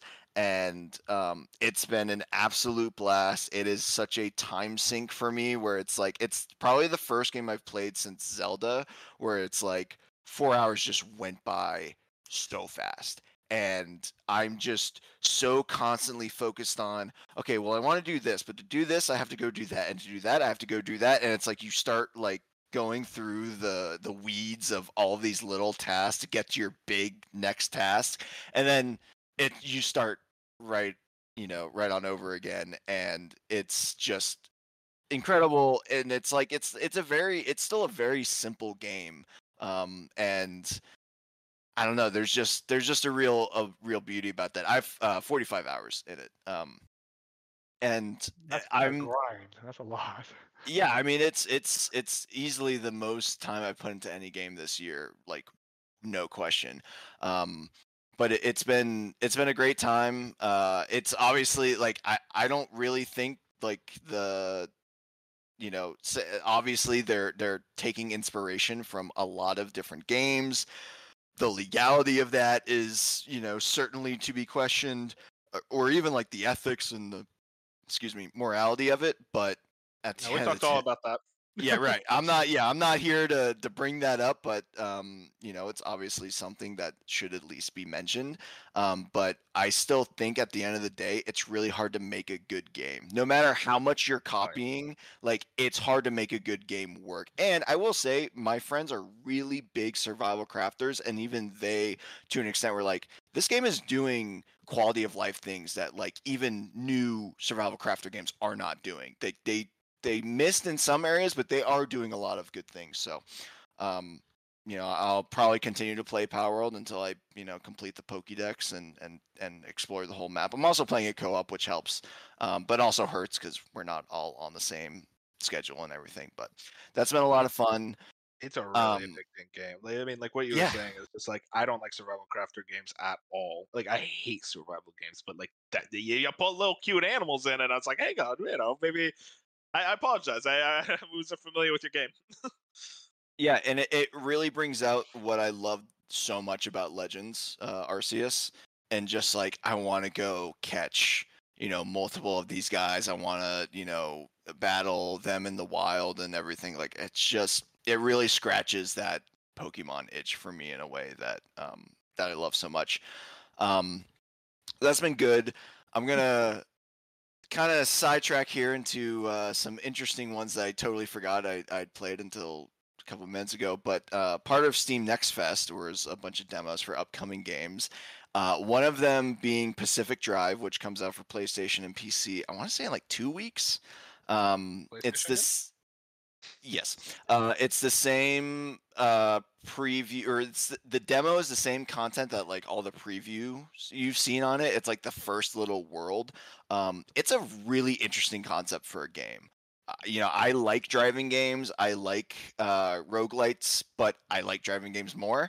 And having it to where the roguelite is kind of based around your car is such an interesting idea. Like that's your vehicle, literally, uh, to get through the game. And it's it's not like you know you're always driving and it's also like that kind of first person where you have to manually turn the ignition and manually put it in the drive. You're not just getting in the car and going um but it, it it's really it's a really interesting idea. It's a cool setting. I think it's a you know a serviceable story to to make it seem believable. It gives off major like stranger things vibes um but i was impressed with the demo and also it's funny it has a very similar cycle where it's like oh to, well to upgrade your car you need to like uh you know harvest this many materials. Well the only way to do that is to do these runs. So you got to do the runs get the materials and you know it, that it kind of just snowballs from there. So uh, i was really impressed with pacific drive. I definitely will be playing that um you know I will try and play as much as I can before Final Fantasy VII because I think it comes out like the week before. So um, that's been great. And then uh, Wolf, I, I had brought this to your attention when I uh, saw it this week. There is a demo for a game called Star Trucker. Yeah, it this is- is heinous. this is this is just an unbelievable game. It is literally like a uh, 18 wheeler truck simulator, but in space, and it plays exactly like you think it would. Where it's it's going more on the you know simulator side, where you you know there is no there is no like arcadiness to this. You are going, you are getting contracts with actual contracts that you sign and have to like read through for the fine print uh, you get your cargo you drive it around you're not trying to go over the speed limit you're not trying to damage other things um, you have a bunch of uh, things on your car to manage and, and properly maintain uh, and then you just go and drop it off make money and, and you know try and do all the missions. So um, it's if that's your kind of jam it's my jam. I love it so much. I love space and i love these simulator games and i and it controls well. I mean that was what was so impressive with me is it controls really well. Um, they do physics and space really really well. So um, i was blown away by that and it was one of those where like an hour went by way too fast i was like oh i need to uninstall this like this kind of like uh you know you guys with final fantasy 7 or at least bench where it's like oh i cannot be wasting time on this right now like i need to wait for the Oh, full game uh so yeah keep it on your radar wolf uh you Wait, know does Dark- it have a release date? no, so that's the thing. It, it it only says 2020. Oh, actually, I don't even know. Right now, it's only Steam, so that is also maybe an issue. Um, but as of right now, I think it's only confirmed for Steam, uh, 2024. I could be wrong on that though, so um, double check me on that. But no hard release date yet. But I feel like the demo is like there, so Just Steam? it's huh. just Steam. It, that's what I think. I gotta. I'll, Ah. I'll look it up real quick. I think it is just Steam. Uh, yeah, that's that's a hard sell for me. Yeah, though. it is, and so is the Wolf, Pacific you have demo. a Steam Deck. I do. no, I mean I, I have the Steam Deck, but it's like uh, I mean, that is a good Steam I, Deck want tro- game. I, I want I want trophies, you know. Okay, okay, well, sure. Um, yes, the Pacific Drive demo I should mention is only on Steam, but that the the full game is on PC and, and PlayStation. Um, and yeah, Star Trucker is is is Steam only. So, um, but it was it was great, great simulator game. Uh, and then now to to end this all off, uh, I kind of jokingly um, call myself the VR correspondent now in the uh, the Slice of Gaming Discord, but I got a MetaQuest 3 shortly after um, Christmas and New Year's, and I have just been diving into all of these different uh, games, and I'm very impressed with VR. This is my first foray into VR.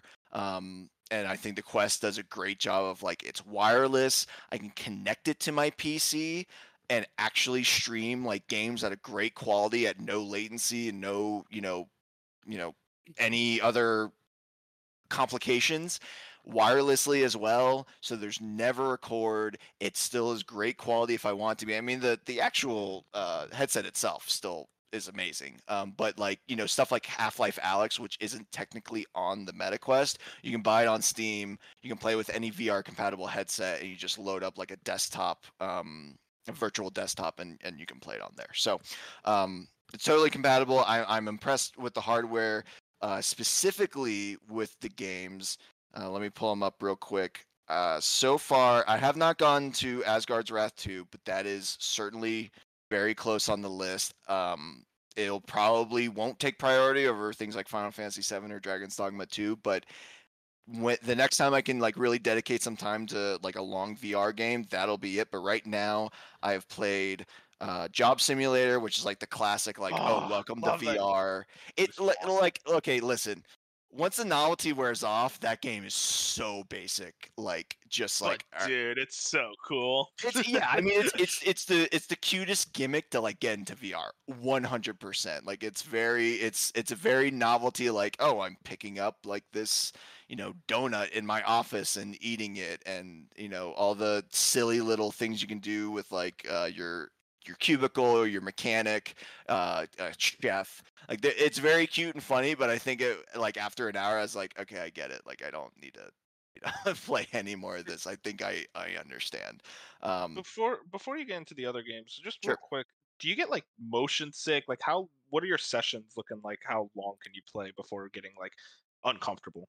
Sure, that I totally fair question. Um, I did notice a bit of motion sickness. I think, um, uh, like after the first couple of days, not the first day, but like within the first week when I was uh, when I was playing it a little bit more, um, I did notice it. It does. There is a serious like uh, transition period or like adjustment period where your brain has to kind of get used to it. But I think once your brain makes that connection, it doesn't really happen anymore after that. Um, and I uh, honestly, too, a, a major problem I didn't think I'd have is just putting the headset on right. Like it is, there is an art to finding what is actually comfortable. Like because for the longest time I had the back part too high, and it was putting all the weight on the front part, and it was like well, this doesn't seem right. And then I started messing with the strap. It's like, oh wait, I just have a big head and I need to move this, and and then the weight was distributed more evenly. And and that's the other thing too. I think Meta does a really good job of keeping this thing lightweight. And if you buy one of the straps with a battery pack on the back, it then balances it a lot better. And I really don't notice that I'm wearing one, which is awesome. I have a, Um, but yes, good question. I have another good question. Have Sure. You played VR chat. No. Bad question. Uh, any other bad questions? I feel like you would be really Uh, into VR chat, man.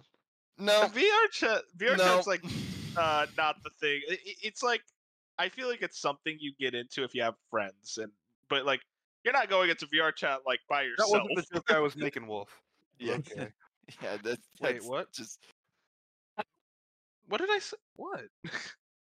No, nothing, dude. That's nothing. nothing. I will I, kick Mitch, off? I mic. got your is that a joke. I still, just, yeah, whatever. We're moving on. Can we kick him off? Like, is that a chance? I'll, I'll explain later. So, um, to get to the other ones I've been playing, uh, I think the biggest surprise for me, a game I'd literally never heard of. Granted, most of these games I feel like I hadn't heard of really until I started getting into the system, but definitely one I hadn't heard of. It's called Nock, and it was actually the MetaQuest like Plus, like their subscription service, because they give it to you for free for six months, and it is literally Rocket League, but with a bow and arrow. And it is so much fun to like run around this little arena and like still be shooting a ball into a goal but like because it's VR it's you know with a bow and arrow and you're like really pulling everything back and and the angles and the physics are perfect and it's so smooth. I was like this is a great game. So I played a lot of that so shout out nock. Um and then uh, Pistol Whip, I think, was probably the most impressive game I've played so far. Um, it essentially the pitch there is it's like Beat Saber and Super Hot had a baby because I feel like Beat Saber and Super Hot are like games that people know, and it's like if they had a baby. So basically, you're going through these levels with like very, uh, you know, big music and um, you know, like uh, you know, a lot of electronic music, but like very, you know, pulse pounding music and you're you're shooting uh, a bunch of enemies like on the beat but they're all coming at you and uh, they're all trying to kill you. So it's like kind of the shooting and the the enemy variety that like super hot has plus like the music element of beat saber and that game is fucking hard. Like that i i was that was the first game where i was like oh i'm sweating. Like i have to take a second. This is kicking my ass. Like i am you know da- uh, like diving and weaving or was it bobbing and weaving? And um, it was so much fun uh, the campa- the campaigns on that game are so good. Um, i will also put in like i played beat saber. I like beat saber but um, i think i have to mod it because there's a lot of music i don't recognize and i feel like that game is only you know like guitar hero it's only fun like when you, You got- recognize gotta the music. yeah. so I definitely got to do that. Um, but then to to round it all out, my favorite game on the MetaQuest 3 so far is called Walkabout Mini Golf. And Oh I'm god, everybody's golf fan, by the way, guys. I, I am I am a everyone's fan. big I'm a big golf Golf fan just in general. Um, but like when I saw this game, I'm like, okay, you know, how good is the tracking in this, right? And especially too because like you know with the with the PlayStation, uh, PSVR, and I think even like Valve, I forget how all the tracking works on all the different platforms, but like you know sometimes you have that ring around the controller because it's for better tracking, or sometimes there's like I don't I don't want to say there's wires involved, but like it's never oh, oh or like cameras, right? You need like cameras to pick up in your room like what it is. And with the MetaQuest 3, you just pick it up and play. So I'm like, I don't know how good this tracking is going to be, and I actually golf, so I know how strong I I have to like put these you know balls, and I was shocked at how precise, how um how good the tracking is. It's not janky, it's not you know half-ass. It is so good that I really feel like I'm golfing, or at least mini golfing. Um, and what's great is it's mini golf and you're in VR. So you have all these great locations, like you're in space, you're in, uh, you know, in like a, a classic like pirate town, you're in the Swiss Alps, you're in uh, like a haunted mansion. Um, and then the later levels that I, because I don't know when this game released, but they are doing a great job of updating it. So like, there's one based on like twenty thousand leagues under the sea and around the world in eighty days, and uh, Myst, and uh, there's a meow wolf if you guys know um, like that really colorful kind of puzzle room uh, museum exhibits. Like they're kind of scattered around the country. They made like a, a mini golf course and it's awesome and so that potential and just being there and being immersed in it it's like this is really fucking cool so um, that's probably my favorite game. Uh, I also have been playing uh, to Wolf's Delight Power Wash Simulator because uh, the official VR version is on MetaQuest, and I played the original. I played Power Wash Simulator when it came to Game Pass, and I played a couple levels, and I'm like, okay, yeah, I get it. Man, there is something about standing there and actually moving my hand like, it's like you're really there. It's like you're really power washing. And my friends are like, why don't you just get a power wash power wash? And I'm like, well, same. first off, I live in an apartment, so what good is that gonna do me? Um, but second off, it's like, oh my god, does it feel so good? You're so, power washing a Ferris wheel. You can't do that in real life. Yeah, it it was it was incredible. So um, yeah, I'm I'm really impressed with VR. Um, I will do my best to try and keep up. Now, okay, so I will say the other game I haven't gotten to, but I want to, is Assassin's Creed Nexus because I have heard great things about that. Um, I am waiting for the classic Ubisoft sale, and maybe that's why Yves Guillemot doesn't want to continue to invest because no one's buying it. Uh, that was another news article that came out of that Ubisoft presser. So, oh, like, sorry, sorry, Yves, that you're not going to continue to develop in VR, but like, I'm not paying forty dollars for that because a lot of the VR games are like 20, 30 bucks and um, which is interesting. Uh, you know, it's it's kind of you know setting yourself up maybe for failure.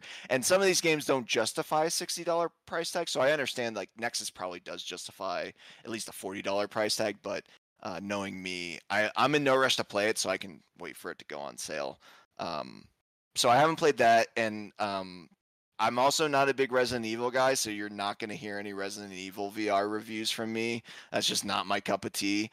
Um, but any sort of game, any sort of major game that comes out in VR this year, I'll, I'll do my best to try and uh, play it and, and give you guys an opinion so we can have some more VR uh, content on on here. Well, we got a lot of VR content from you. I'm glad you're our correspondent out in the field gathering data Doing the uh, dirty uh, work, baby. By the way. Nope. None of us are getting paid, but that's what makes it fun. That's how you know we're passionate about it. And that's how you know that's the end of the show. Thank you guys. Uh, Moon, get us out of here. I'm awake. Moon, Don't worry. Get us out of here. All right. So I hope you guys enjoyed that long discussion about everything Xbox, everything VR, surprisingly. Where did that come from? And everything in between. So hope you guys enjoyed and we'll be turning into the next episode where we hopefully have more information on that supposed Nintendo Direct and what just the hell is going on over at Xbox. So if you enjoyed, make sure to leave a like, comment, subscribe, follow on whatever streaming platform you're listening to us on. And be sure to check in on the next episode as well as our other shows such as Slice of Anime and our review shows such as Food Coma. And until then, have a good one. Say good night, everyone. Good night. Dim dog. Analog sticks are better. D-pad is right. ASIM is never right. ASIM.